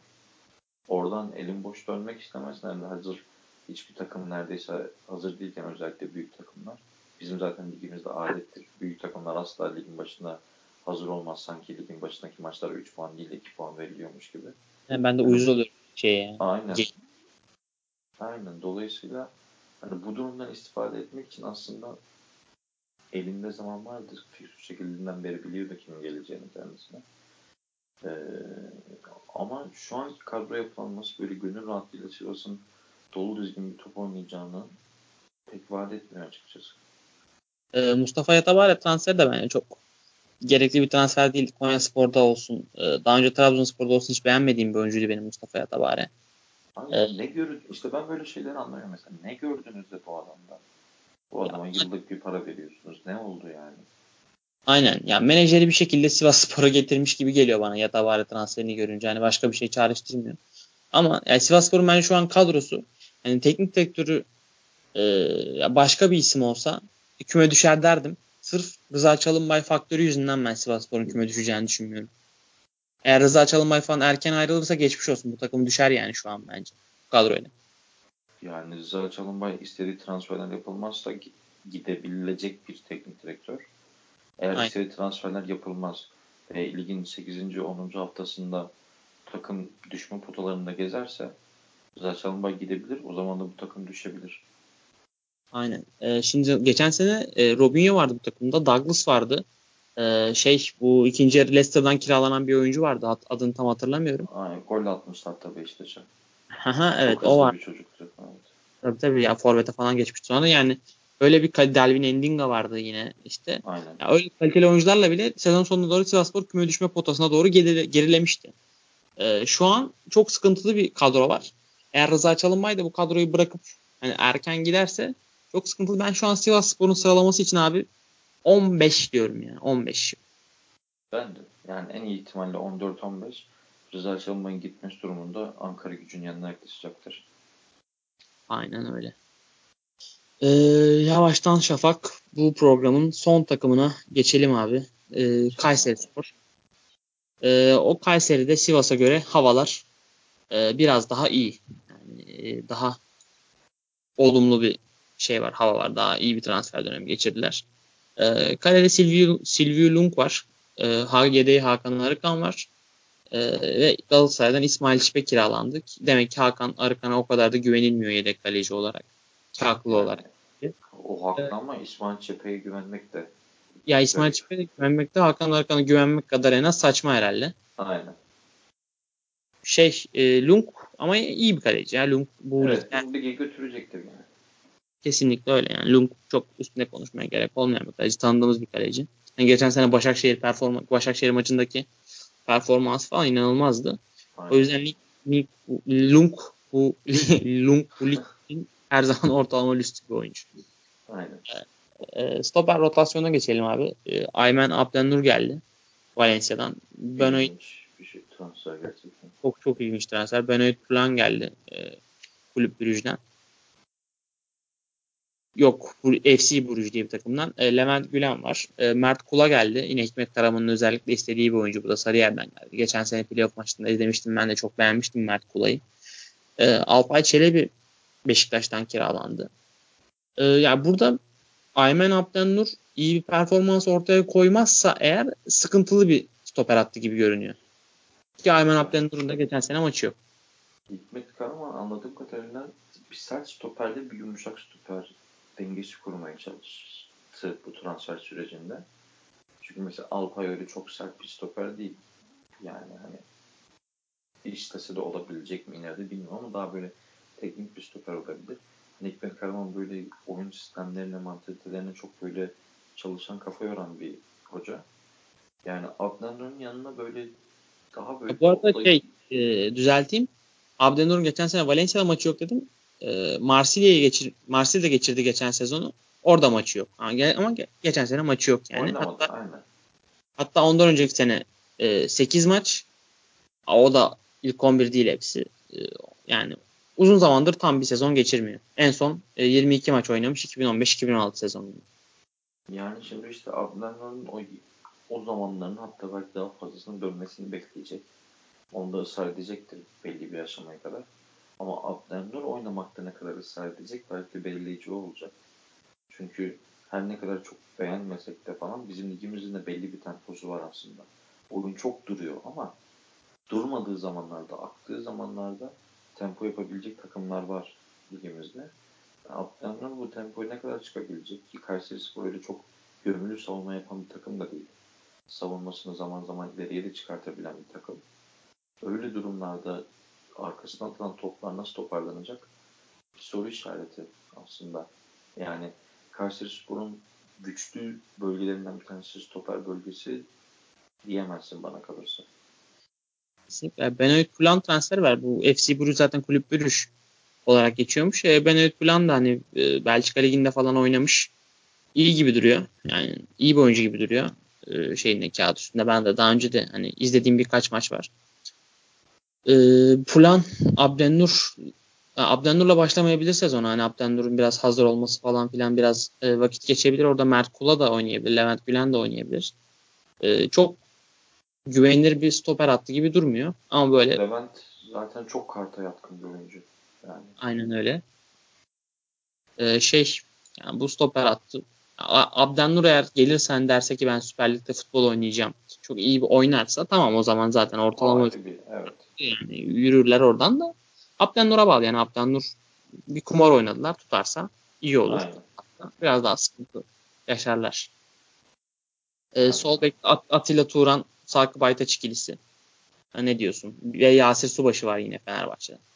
Abi şimdi hani Yasir'e şey dediler. Hani yeni Melih Demiral olacaktı. Hani en azından hani bonservisini alıp üzerine hani Kayseri'ye vermiş olduğu bir şekilde İstanbul Spor'dan geri alıp hani Hı. Yasir ne kadar kadroda şans bulacak ben onu merak ediyorum açıkçası. Gerçekten Melih Demiral hikayesi mi olacak yoksa hani o kadar da abartılan bir durum yok mu? Onu göreceğiz. Ee, Atilla hani bu ligde düzenli oynayan bir bek sonuçta. Hasan'ın ekstra ne katar? Yani ekstra çok bir şey katmaz açıkçası. Ama hani kavramda gördüğünde de hani Karabüceli'nde Atilla varken de bir rahatsızlık hissetmezsin taraftar olarak.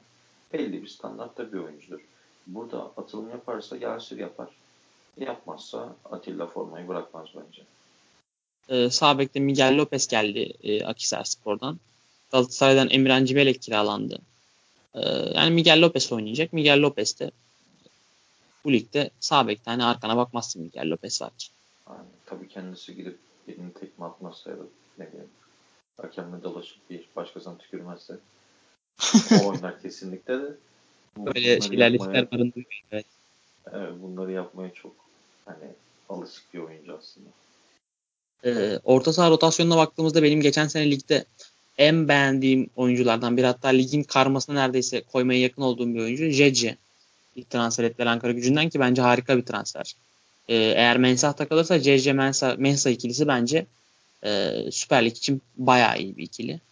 Hani neredeyse Fenerbahçe'nin orta sahasından daha iyi bir orta sahası olacak yani. Kayseri Spor bu ikisini yan yana oynatırsa. Ee, ya ben bayağı e, bayıldım Kayseri Spor'un orta saha rotasyonuna. Yani şimdi şu hani her sene bir oyuncu kaybederler. Hep dört büyükler nasıl elinden kaçırmış. Geçen Aynen. sene oyuncu Jetça'ydı. Kesinlikle. Şimdi oyuncuyu hiç kimse almadan kapmak başarı. Mensah'ın bonservisini almak bir başarı. Ve Mensah'ı Fenerbahçe ve Galatasaray istiyorken satan, satmamak ayrı bir başarı olur. Eğer satmazsa.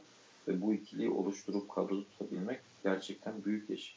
Hikmet Karaman da yani bu ikiliden maksimum verim alacak ligdeki belki yani sayılı hocalardan bir tanesi. Çok izlemesi keyifli bir orta saha olacak Kayseri Spor'da. Hani ben Riens, ben Rienstra'yı aldılar Herenven'den. Ee, yine orta saha oyuncusu. Hani Bernard Mensah satıp yerine onu düşünüyorlar bilmiyorum ama yine orada rotasyonda işte Hasan Hüseyin Acar var. Ee, iyi kötü Şamil Çinaz var ön libero'da. Ee, yine orada e, kesin Kayseri Spor'un orta sahası hani bir Anadolu takımı için Anadolu takımları için en iyi orta saha olabilir bence. Aynen. Yani katılıyorum hani Şamil Çınaz iyi kötünün daha çok kötüye yakını bence ama. Evet yani, ben de onu söylemek istemedim ama öyle. ama geriye kalan oyuncuların hepsi kalbur üstü oyuncular ligimiz için. Kesinlikle öyle abi. Ee, şimdi şeyde e, sol kanatta e, Pedro Henrique var. Yeni transfer ve Bilal Başaçıkoğlu var. Hani Bilal'i beğeniyor musun? Bilal hani sen geçen FM16'dan bahsettin ya. Bilal FM oynayanlar için şu an büyük hayal kırıklığıdır muhtemelen. Yani çünkü çok büyük topçu olması beklenen oyunculardan bir tanesiydi. Ya ben öyle çok büyük beklentim olmadığı için çok büyük hayal kırıklığım da yok. Ama benim bir de Bilal'den daha fazlasını görme isteğim var. Bunu aslında sahada kendisi gösteriyor. Yani topu bazen ayağın, ya zaten Bilal top ayağındayken var olan bir oyuncu. Belki en büyük eksikliği o. Çünkü hani sen bir süperstar olursun. Takımın seni bunu tolere edebilir. Ama sen henüz o oyuncu değilsin ve bunun farkında olman lazım. Savunmaya geldiği zaman çok yalandan geliyor. Çok dalıyor. Top ayağındayken bir şeyler yapmaya çalışıyor.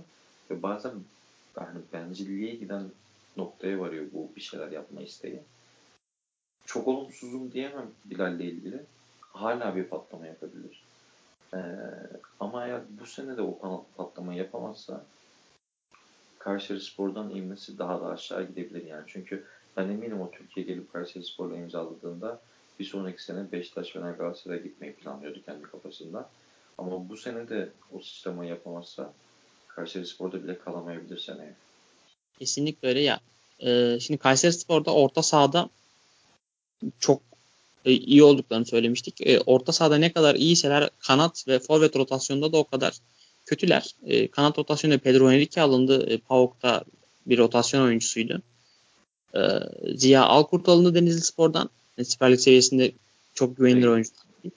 E, Santrafor'da da yine Kravets'te Umut Bulut duruyor hala. Yeni bir e, ciddi bir Santrafor takviyesi yapılmadı ama bence yapılacaktır. E, şu an bu bölgeler sıkıntılı duruyor. Yani e, Santrafor bölgesi özellikle bayağı kötü şu an. Yani hani, Umut bir şekilde sürekli ligde yer alan bir santrafor ama son 3 yıldır attığı toplam gol sayısı belli yani. Bitiricilik durumu belli Umut'un. Ve Kravets, Kravets'in mesela bitiricilik yüzdesi baktığın zaman Umut'tan daha yüksek. Ama o da yani fizik kondisyon olarak 30 maç 90 dakika oynayacak bir görüntü hiç vermedi. İkisini yani toplayınca yapıyor. Ha, aynen öyle. Yani ikisi aynı anda sahaya koymayacağına göre savunma zafiyeti yaratmasından ötürü. Tabii belki hani bilmiyorum 4-4-2'ye döner mi? Hani Kravets umut yapar mı? O zaman da rotasyonda yedek santraforun kalmaz. İlla ki bir transfer gelecektir. O transferin kalitesi Kayseri Spor'un ligi nerede bitireceğini belirleyebilir belki de. Aynen. Ya, Kayseri Spor e, ama bence e, ligin orta sıralarında var, var olacaktır. Hatta ben Kayseri Spor için şöyle söyleyeyim ben. E, tahminim 10'unculuk. Ben de 9'a böyle tek haneli bir yerlerde ama, gibi geliyor. Ama şöyle bir şey var. Eğer iyi bir forvet alırlarsa, iyi de bir kanat oyuncusu alırlarsa ilk başladıktan sonra e, Kayseri Spor abi 5'lere 6'lara doğru ilerleyebilir. İşte abi dediğimiz gibi hani o alınacak oyuncuların kalitesi nerede bitireceklerine doğrudan etkili olacak. Ama evet. şu anki en kötü halleri dediğim gibi en kötüsü 10'dur 11'dir. Bunun daha azı Hikmet Karaman'ı başarısızlık olarak yazar. Fazlası onun başarısı olarak yazar. Ama transferler geldikten sonra bu durum güncellenecektir illa ki. Aynen öyle. En güçlü e, mevkileri orta sahanın. Ortası dedik e, kanat rotasyonunda ve e, santrfor rotasyonunda sıkıntıları var. E, Kayseri Spor'da bakalım. Yani Hikmet Karaman'ın takımlarını her zaman severim ligde.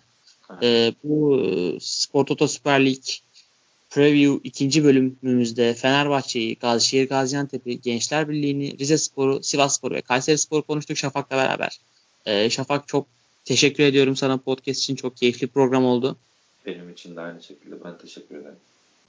E, bizi dinleyen herkese çok teşekkür ediyoruz. Hoşçakalın. Hoşçakalın.